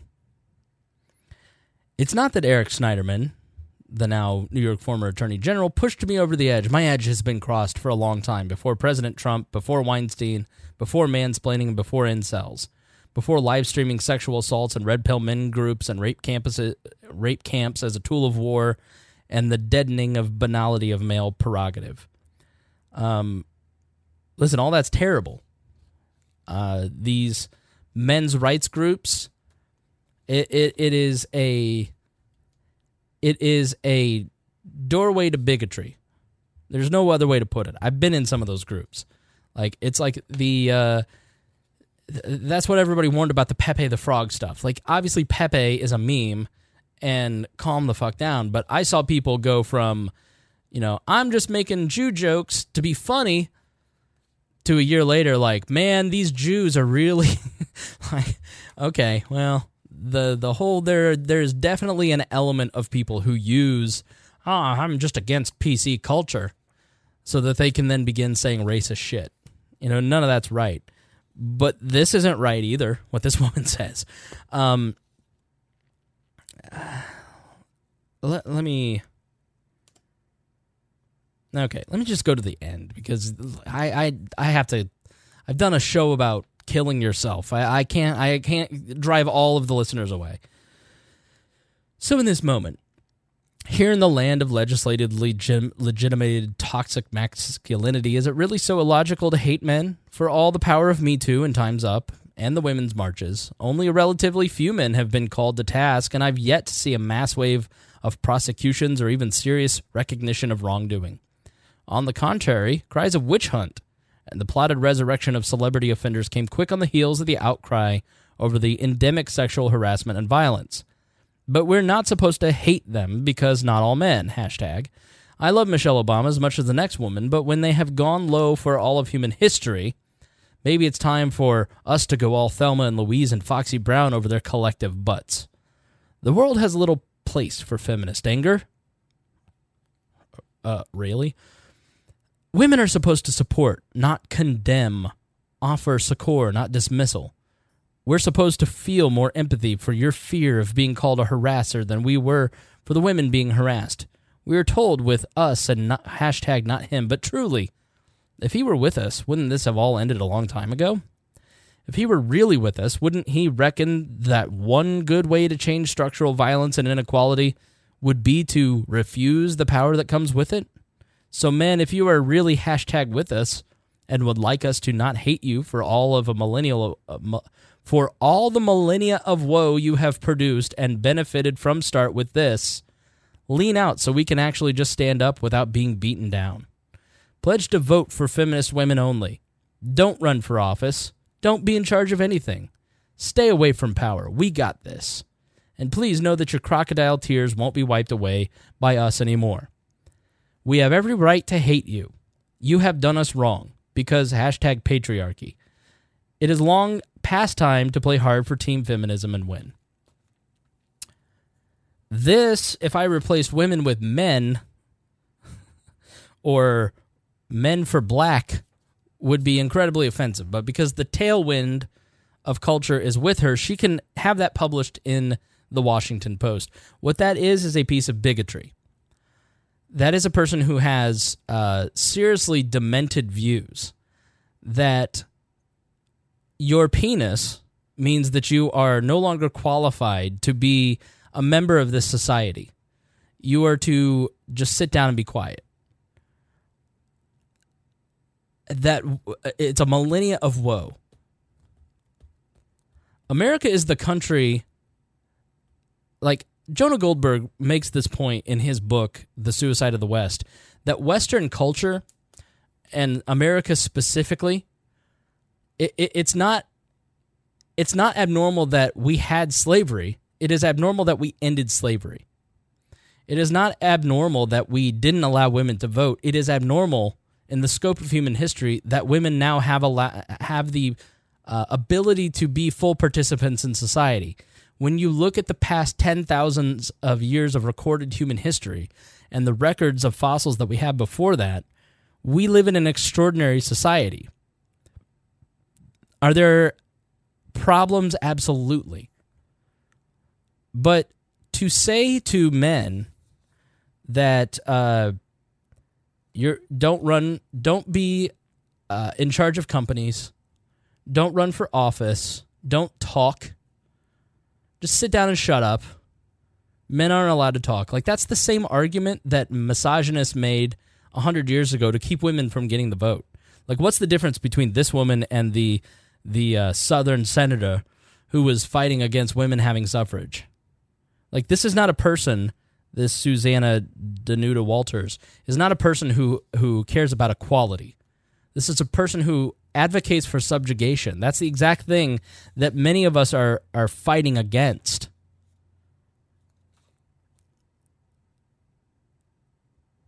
You know, you you you wonder why young men are teenage men are the ones killing themselves at the uh, like this is the kind of thing that people are, are advocating for like it, if it was harmful for young women to hear you can't be president then don't you think that logic extends to young men too? That you're not allowed to be a full participant in society because of your sexual organ? I, I just I, I look at this and and it's it's hard to craft an opinion about this because you don't want to get lumped with the Richard Spencers of the world and the Meninists. And it feels uncomfortable saying any of this because there are legitimate structural issues in the way that women are treated in our society. But I'm I want to fix those, but I also don't want to tell young men to sit down and shut up. That because men 150 years ago felt that rape was okay, or the president in the 90s felt that rape was okay, uh, the Democratic president, by the way, that she probably voted for, was rape was okay that the young man who is 13 who's going to grow up in a completely different society that treats women in a much better way than even my generation did isn't allowed to have an opinion I, I just i don't get it. Like and this kind of bigotry is published by the washington post a mainstream news outlet. And then when uh, someone like jordan peterson goes out and says this isn't okay. Look at what look at how he's treated. It, it, it just it's so I've been reading this book called The Benedict Option uh, by a guy named Rod, uh, Rod Dreher. I think he writes for the American Conservative. He's a very uh, Catholic writer, very conservative. Uh, we disagree on a lot of politic on a lot of policies as libertarians with Rod Dreher. But this book I felt was very interesting. Um, because he's talking about the culture at large. And of course, being a Christian conservative writer, he's bemoaning that the gays can marry now. like, okay, whatever. Um, but he makes the point that Christianity thrived in times where it wasn't the predominant prevailing uh, culture. Like it, it atrophied the last hundred years as the Christian church tried to force itself onto society. It atrophied because people are being forced. But when it's when it's a choice and you have to persuade people, then it thrives. Isn't that weird? Isn't that exactly what libertarians say about just about everything? That when you force people to do something, they don't want to do it and they don't like it. But when you persuade people, all of the sudden, they're more interested in doing what's ben- to ben- that benefits them. Um, and basically, the theory of the book is that the future is small tribes. That you know, Saint Benedict was someone who grew up in I think Italy and dreamed of being in the Roman Catholic Church, and then he went to Rome in the middle of you know the barbarian Sacks, and he couldn't believe how uh, gross and sinful even the Catholic Church was in Rome, and the and so what he did is he founded this order. He he set himself apart from the culture and created. Uh, he lived in a cave, and then he started a monastery and he set himself apart. And ultimately, these little conclaves of people uh, got wisdom and knowledge from the ancients through the Dark Ages. That the the governments and the large overarching institutions like the Catholic Church in the Dark Ages um, actively tried to destroy knowledge, but they wouldn't destroy them in these little conclaves of, of monks. And so what he advocates is that listen, stop trying to force everybody to live your cultural values. Basically he's saying to Christians like stop trying to force gay people to live the way you want. Like just go live in your little community and be satisfied that you can live in your community in peace. Because if you go out and start fighting with other people, then you see, you know, it's like the gay cakes case. Then all of a sudden, two guys feel that they have the right to start forcing you to violate your Christian beliefs because you your your side of the culture maybe not this guy specifically but your side of the culture tried to keep them from being full participants in society. And i found that to be kind of interesting and i think it it kind of jives well it does jive with libertarianism. And i think as technology starts to blossom we're going to we're going to still continue to be tribalist. And this is the problem like this whole tribalism discuss it's like all of a sudden everybody's talking about tribalism as if somehow we've not always been tribal. Like do you think that in the 30s that mussolini and hitler weren't using tribalism? Uh, that we that the whole concept of a christian nation was developed in the 50s to try and fight communism which was tribal in and of itself. It was just went by communism. You know tribalism and nationalism tribalism and fascism tri- tribalism in you know democracies like America, the idea of not kneeling for the flag and make sure you stand up and be patriotic that in and of itself is a tribal impulse. And the problem is that instead of just realizing that we are tribal people and we try to force big overarching city states to represent all of the people we should just allow people to be tribal in their local areas and in their own groups and this was the whole point of the founding is that you had 50 labs of democracy where people could be tribal on a smaller on a smaller scale. And the federal government wouldn't have that power. And so you had the freedom to move to a different state. If you're pro-life, you didn't you didn't have to live in Illinois. You can move to Indiana and be in a pro-life state. And it could reflect your values. And, and libertarians take that even one step further. Uh, it, it's all about your local area and it's not even about government because the government is there.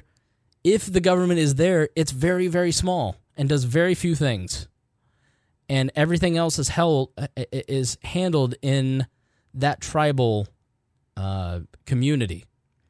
You know, and that's sort of what we talked about in the last episode, where you had all these groups like the Rotarians and Jewish groups and Muslim groups and Christian groups and the Salvation Army and the Lions Club and atheist groups and you know even all the way to the Klan, where you had all these tribalist groups where people banded together and they, you know, yes, there was arguments, but they the, the, the they tried to improve society without using taxpayer money to change society for their views.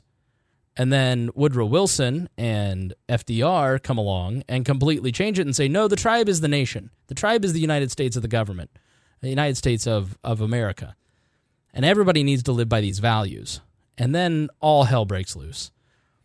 You know, and so people in the in the middle of the 20th century retreat into religion in America largely. Well, now that's gone. And so what's the tribes? like like we said, if I wanted to make friends and I'm not a religious person and I'm not a political person, how would you tell them to make friends? Uh, join a gaming group. I don't like board games. Um, I don't know, man. like outside of the internet, it's really hard. Uh, I think that's a really big problem. And and capitalism gets blamed, but capitalism is not to blame. Capitalism is inherently cooperative. Like you have to cooperate with people for capitalism to even work.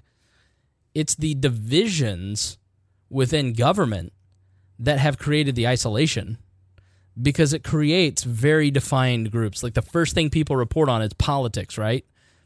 And people arguing over politics. It's part of the, as Judd Weiss talked about in a Lions of Liberty interview, it's part of the problem with the Libertarian Party and why it sucks. Is there's all these different strains of libertarianism and all these different libertarian groups, and they all kind of, even if they don't talk to each other, like Cato and Mises, for instance, they're they don't they, there's no arguments. They just kind of leave each other alone, and they just kind of are parallel organizations. But once you get the people who side with one of those two groups into the Libertarian Party, and those 17 groups have to start voting on things, that's when things get violent. Maybe not physically violent, but who the hell wants to be in the Libertarian Party anymore because of the infighting? It's when you are using the vote that things start to go sideways, right? So the the the use of the government to do so many more things that a society can do cooperatively without the use of force, uh, and, and the sucking up of resources and money through things like taxation and inflation, it, it makes us a more contentious society. And so you have the alienation of a lack of social groups, and then you pour social media on top of that. Like you remember the early days of social media, like, oh, these kids, is not good. They're not going out and playing. And we all were like, ah, shut up, boomer. I can't believe I'm about, I'm about to say this. I think maybe the boomers were right. No, I'm I'm I'm okay. I about threw up when I said it, but maybe the lack of importance on socializing with each other has not been good for us as a society. And maybe all the old people warning us about that in the 90s were right. I need a minute. I just said boomers might be right.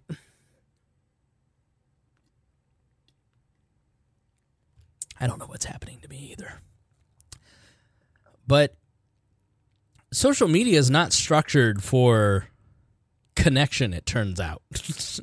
like it's good for collecting contacts and it's good for like uh, so so I've always recommended this book. Um uh, Mate. Uh, it's by Geoffrey Miller with a G and Tucker Max, and it's not one of these bro pickup books. Okay, it's it's if like if you're bad with women like I was, uh, I read I listened to their podcast called The Mating Grounds, and uh, I've read their book and it's really good. So like if you're bad in dating, like if you're a woman and uh, you're bad in dating, uh, you this book would help you too, or that podcast, The Mating Grounds. And Geoffrey Miller is a really funny uh, Twitter follow. He's a libertarian. He is a uh, an author and a an evolutionary psychologist, and so they basically talk about the elements of attraction in this book and and how to make yourself attractive. It's not how to pick up women by negging them and teasing them and treating them like garbage because that's what women really want and manipulating them. Like that's not what it's about. It's about structuring your life to be attractive. And it turns out that being a healthy, normal person is attractive because being an evolutionary psychologist, Geoffrey Miller surmises that everything is about sexual reproduction, right?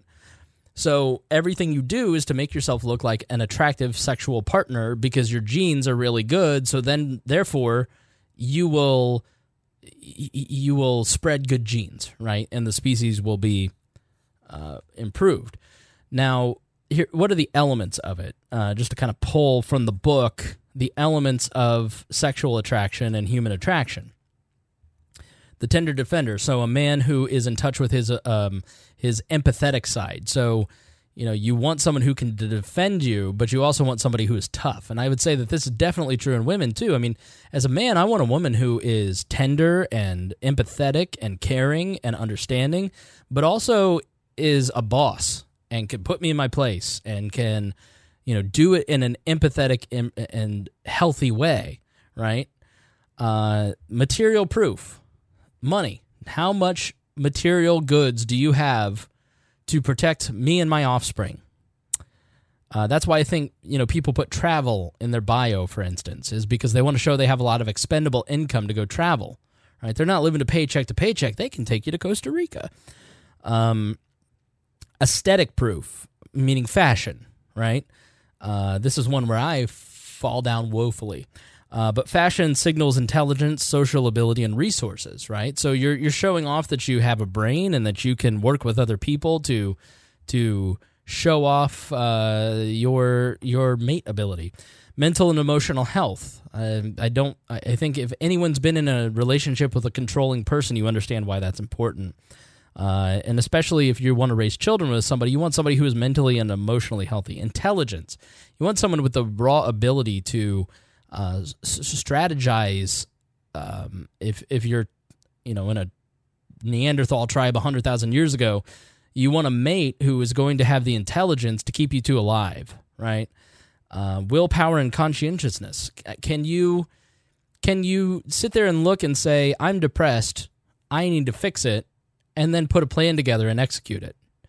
You know, so as trouble comes along in your relationship with somebody, is that person going to have the conscientiousness to examine themselves and then the willpower to fix it? Social proof. You listen to Tom Woods. Why? Because someone else was talking about Tom Woods. And the more people that are talking about the Tom Woods show, the more social proof Tom has Tom Woods has. And so if more people are talking about that person, then the ring around them go, well, this person must be someone to listen to because a lot of people are listening to them and talking about them. Um, romantic proof. Are you are you uh, adept at dating? Um, and this displays intelligence and tenderness and emotional and mental health. Like if you were me in 2014 and pushing, pushing, pushing. Like, hey, I need you to be my girlfriend, bro. We went to Starbucks for two and a half hours. Like, no, no, no. I need you to validate me. Not a lot of common sense there. And physical health. You know, are you physically attractive? You know, if, if, also it's it's self-explanatory. You know, we always think about money and we always think about weight, but there's other elements too. And no, if you don't want to have kids, that's not what this is about. These are deep set motivations in your genes based on 200,000 years of programming. Okay, so these are things that you do to display certain qualities to other people. You know, the peacocking idea. Why is the why is I have beautiful ducks outside my window? Why are the male ducks beautiful with green heads and the female ducks are brown? It's cuz the males have to show more aesthetic proof to show better genetics you know, as opposed to if they were mangy. You know, they they didn't consciously wake up one day and go, "I need to grow beautiful green feathers." It just nature took care of it. Like these are natural impulses. And so what I think social media has done it is it has taken the idea of attracting other people for whatever reason and put it on steroids. And so it's not about connecting with people, it's about attracting people. You're showing off how much money you have, or you're using social proof to show that you're popular and that you have a big podcast that everyone should listen to at WeareLibertarians.com, or you're intelligent, or you have willpower and conscientiousness, and you're displaying things uh, to get people to think a certain way about you. Now, obviously, some of that is it's just it's nature, right? You know, like you got to live like if you're working out, it's not that you're working out. Uh, you're working out because you want to be healthy, but there's also an element of posting the selfie when you've lost 20 pounds, right? You know, I got a, I got a raise, so I got this new car. I'm just gonna show everybody my new car. And I, so I think that social media has led us to a place with impulses that are not necessarily healthy. And so I think previous generations, like my grandfather's generation, focused on connecting. In high school, before social media, we focused on one one on one connection. Uh, and I would say we spend it's like that 10,000 hour rule that Malcolm Gladwell talks about that if you want to be an expert in anything, do it for 10,000 hours. Like the amount of hours that you're practicing posting on social media to get other people attracted to you is so much higher than genuine, real connection face to face with people and building relationships within a, within a tribe. You know, that's why you, you take something even like the libertarian movement it's not about um it, it's not even about a discussion anymore within libertarian groups, right? It's not about like, hey, I, I don't know that I, I agree with this doctrine on gun rights. I don't think that I agree that everyone should have a nuclear weapon. Can we have a conversation about this? Because I want to understand why you understand that. It's what you think of Ron Paul. like, do you agree with the group or not? And the problem is, you you have so much drama in the LP leading up to a convention. Like nobody knows what the truth is. Not that really people care like about the argument over whether Ron Paul was uh, attending the convention or not. But if you really did want to know what happened or a situation, there's some accusations of of um, sexual misconduct amongst some of the candidates. Like, who's going to get to the bottom of that?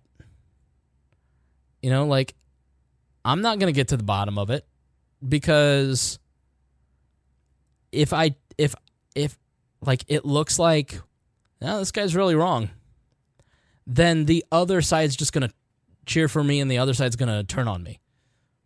You know, like libertarian media is like any other media. We're just catering to you. I, I'm pretty independent and I get called a statist all the time. You know, I could just be like Eric July, who I'm sure is a great guy, but like you follow Eric July and being libertarian, and it's just nothing but sloganeering. And people retweet it like crazy, and he gets all these speaking uh, gigs, and it's like he's, you know, Dave Smith, good podcast. But like, you listen I listened to this last podcast. Congratulations on being a father. Really interesting, some insightful stuff, but it's like you don't even have to say anything that Murray Rothbard taught about. You just have to say that Murray Rothbard was your biggest inspiration. It's like you don't even have to take a quiz to prove that's true. You just have to say it. Because if you don't, then fuck you. You're not a real libertarian. you know, like Michael Malice on Tom Woods' show once said something about somebody who was a follower of uh, Milton Friedman and the Chicago School of Economics, and Tom Woods, half jokingly but seriously, was like, uh, "Don't throw him under the bus like that," because autistic libertarians would be screeching for that person's head. it's not about rational, logical discussions. You know, it's it's like I don't know everything about libertarianism. I have a lot of people listening to me, but I'm not I, I, like I'm an I am an authority, but I am not the greatest authority and expert on everything. But there are some people like you've never read Rothbard's Property Rights or Human Rights. How do you even have a podcast? It's like because I haven't spent my entire life reading everything one person wrote. Like I'm interested in other things. you know, and and it just concerns me that the people who excuse me are supposed to be the most thoughtful, to, supposed to give people the most space, the people who want to build a world that functions based on the fact that everybody's different can't handle the fact that other people may be different than them. It really bothers me. Like to the point that I sometimes want to change the name of the podcast because I don't want to be associated with idiot libertarians. Like I just want my people, the people that listen to the show, and can appreciate the fact that there may be some people like Roger Paxton who are anarcho capitalists, and there may be some people like Austin Petersen. And they're all libertarians, and they have differences, but they can discuss those differences. And doesn't mean they're bad people. Like I just I just don't have any desire to force you to believe what I believe because half the time I'm just trying to figure out what I believe, you know, and uh, hear from you on places where I may be wrong, so I can learn stuff. But the second you do that, uh, it's kind of suspect.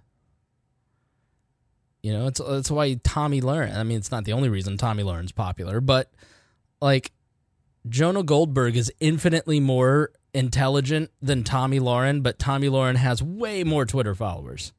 And it's just because she caters to the lowest common denominator. And I feel like in society, we're using social media to just cater to the lowest common denominator on every single level. I mean, I deal with this at work. Well, we need to get clicks.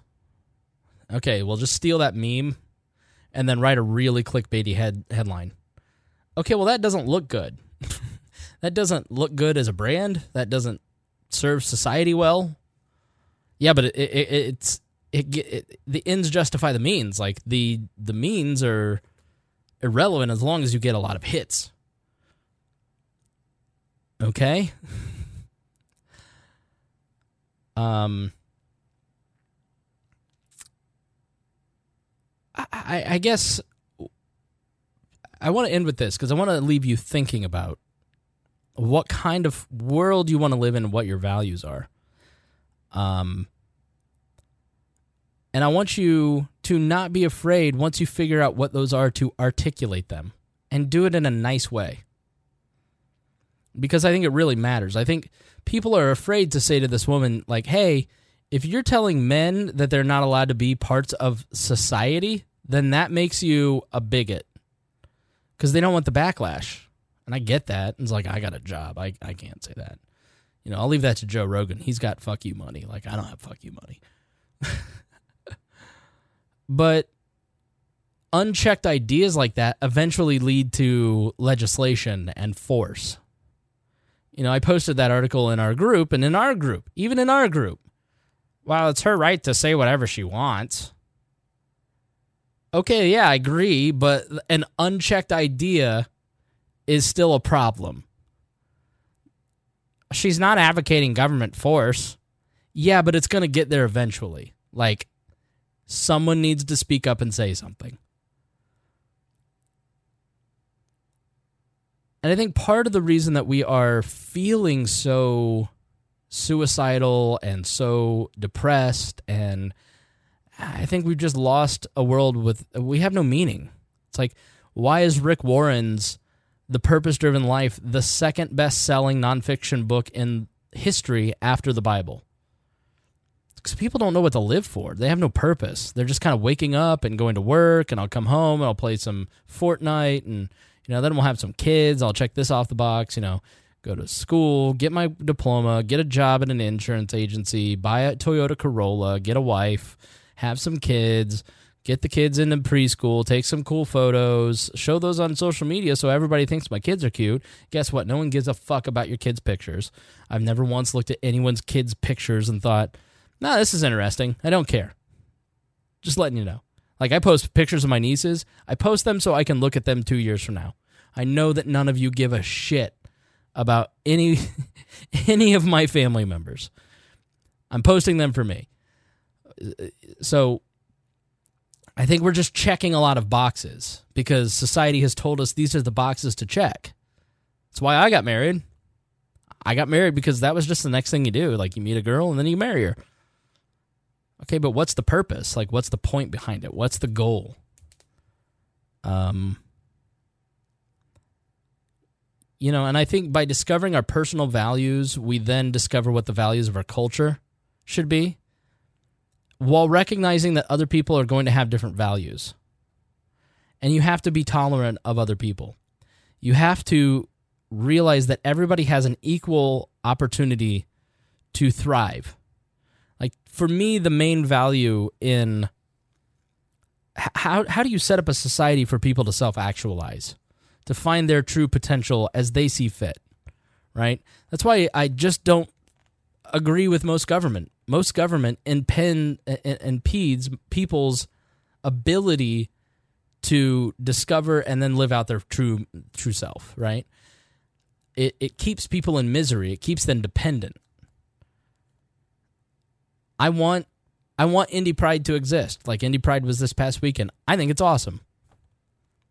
Like there are people who went to Indy Pride this past weekend who are are young people who are sure that they are gay or unsure, but they went and they were in an, in their culture, in their tribe, and they found meaning and acceptance. That was the best part.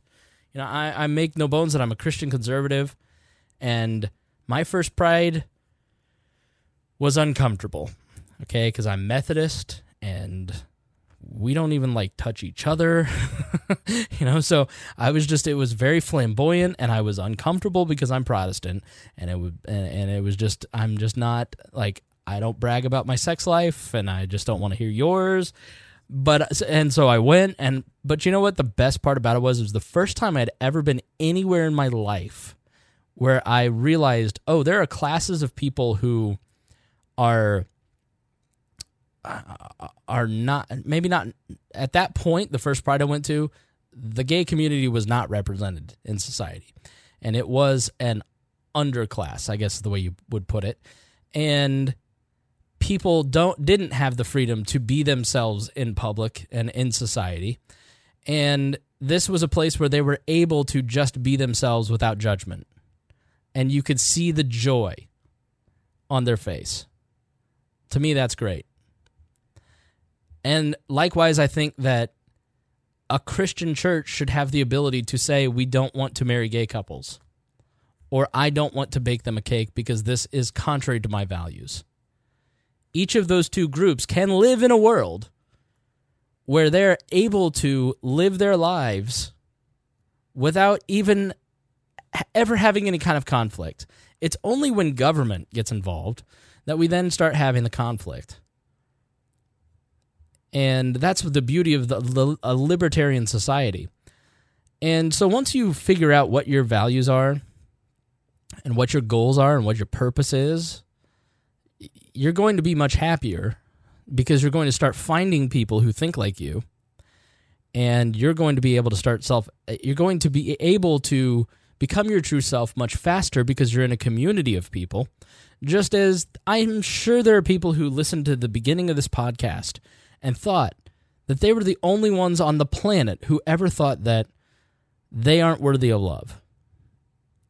It isn't until things come out of our mouth that we start to realize that we're all very similar and that we're not alone. And when we feel like we're not alone and that there are people who deal with the same struggles that we have and go through the same emotions and they're not going to judge me for having this or feeling like this or thinking this or believing this that like we just live in a we would live in a happier society but we spend most of our day at this point instead of thinking about the things that we believe in and the purpose that we have for this earth we sit there thinking about how can i get enough stuff to make myself look a certain way on social media? And i know that sounds super cliche but i just think sometimes cliches are totally true like i think we're spending so much more time on our phones than we are living I have a friend who is a social worker at schools dealing with elementary school kids. And she said the number one complaint from kids now is that they feel abandoned by their parents because they spend all of their time on their phone. She's like, that wasn't even really the case three years ago when I started. Like, you want your kids to grow up in a world where they feel the same way you do? Empty? abandoned because you're playing Clash of Clans or you're arguing with some asshole on Facebook, you're never going to change that person's mind. You're trying to change the mind of some other libertarian who lives in Wyoming, and you're never going to do it. And you're neglecting the mind that you could shape. Anyways, um, and I think the reason that we do that, the reason that we retreat to things like video games or phones or drinking, it's because intimacy is really hard and really scary. Like opening yourself up and allowing yourself to be vulnerable and allowing yourself to stare someone in the eyes, even the person that you have married, sometimes is like really uncomfortable and you could get hurt. Like, who wants to get hurt? So I, I think we need to just start taking more chances at, at being vulnerable, at speaking our minds, standing up for what we believe in, even if it means that we're going to be ridiculed or outcast to certain groups of people. I just feel like we're we're all glass houses afraid of rocks. like everybody is just this fragile supposedly transparent, pretty building, and we view everybody else as rocks, and they're just gonna throw it at us and hurt us. And like, I don't know, like it, it just it's a. I'm sort of fleshing this all out. So I would appreciate if you have thoughts on any of this stuff, then uh, editor at wearelibertarians.com. I'd love to hear your thoughts. Uh, join the Facebook group, the main Facebook group. You're always allowed to go in there and post. Uh, it's at wearelibertarians.com. You can join there. Same with the Discord. We fully invite you to participate in our community. Uh, I am not the type of person who says, you know what would save society is community, and then offer you no solution. So, you know, join other like minded libertarians, the people who care about the things that you care about, the people who enjoy um, listen, there's shit posting in there, but there's also thoughtful discussion. And if you have something that you think about the show, or if there is a thought from one of these episodes that you want to flesh out and discuss, if you want to correct me because you think I'm wrong, you're wrong, but I, you can try. Uh, then uh, join the Facebook group, or if you want to send a private note, editor at wearelibertarians.com. Uh, always enjoy talking to you guys uh, even if it's one on one like this, I am. How long have I been talking? Oh my god, two hours. I'm so sorry. Uh, if any of you made it to the end of this, I appreciate it. See, I'm negative talking. I see. I shouldn't do that. That thought is not welcome here. Uh, thank you for listening. And if you enjoy the show, then please connect with us and please share the show. Um, if you got something out of this, you I put I put the help stuff up at the beginning. So if you've got some friends or family members that you're kind of worried about, like send it to them and say, "Hey, I was thinking about you. This reminded me of this." Or you know, make it less threatening and say, "Hey, I was listening to this episode and man, this really helped me a lot. Would you take a listen and what do you think?" I'd love to hear what you think. Uh, if your friend did that to you and you've made it to the end, I'm sorry you've been hoodwinked. Um, but they care about you and they were worried about you. Uh, don't be afraid to open up dialogues with friends, especially about hard things. And if you are a person that is struggling, I'll leave you with a piece of advice that I think more than anything else changed my relationships with other people in times when I needed them changed. And that is when maybe not every person you know, maybe not the stranger on the street, but that close friend or that person that you know that you can talk to, initiate a conversation with them. And so what I would do is I would say, "Hey, I saw this meme and thought of you." Good. And then they reply, "Ha ha ha." And then you say, "How are you doing?" And they'd say, "I'm fine." And then you'd reply, and then they'd say, "How are you doing?" And you go, "I'm not doing well." and those those people don't care that they've been hoodwinked into an intimate conversation because you have they're they're comfortable with that, you know? Like be honest. So when somebody asks how you're doing, tell the truth. All right, thanks for joining us here on this episode of We Are Libertarians, and I will see you on Thursday. Thank you for listening to this episode of We Are Libertarians. I'm amazed you made it to the very end, and I appreciate that. And that means that you were a true fan of We Are Libertarians, and any true fan of We Are Libertarians should listen to our other podcasts. We have a whole network of shows. We have the Chris Spangle Show, where I talk about many of my varied interests that aren't political, a lot of podcasting talk. If you're interested in getting involved in podcasting, the Brian Nichols Show. Brian talks to a lot of different folks from the left, the right, the center, libertarian movement. If you love We Are Libertarians, you will love the Brian Nichols Show. The Boss Hog of Liberty. The Boss Hog has basically created a media empire in his small town and has taken over along with his co-host D- Dakota Davis. I think it's really interesting to see how they've built a media network and I encourage you to do the same. Upward Political Training, it's a podcast where I've put a lot of training for libertarians on how to spread the message. The cost. This is a podcast where we break down the human costs of government policy. So be sure to check that out. Raw Audio Politics, where basically I take unedited speeches and interviews and stuff that I want to listen to and I put it in a podcast feed for you. Miranda's World. Miranda is one of the craziest human beings in a good way that I've ever met. She's so entertaining and so much fun, and I think you will love that. And who could not listen to Tad talk? Tad Western brings you the rootinest, tootinest good time this side of the Mississippi. So be sure to check that out. He's one of the funniest human beings that I know. And if you are chubby and you need to get in shape, then you can't outrun the fork with Brett Bittner, where he talks about keto. Yes, I gave Brett Bittner a show. And you can check out a bunch of other podcasts at libertarianpodcasts.com. I have put together all of my favorite libertarian podcasts up there at libertarianpodcast.com, including our friends Lions of Liberty, The Lava Flow, The Johnny Rocket Launchpad, uh, The Scott Horton Show is one that I definitely think you should be listening to. So go check that out. Lots of great libertarian podcasts out there. You may not know where to start.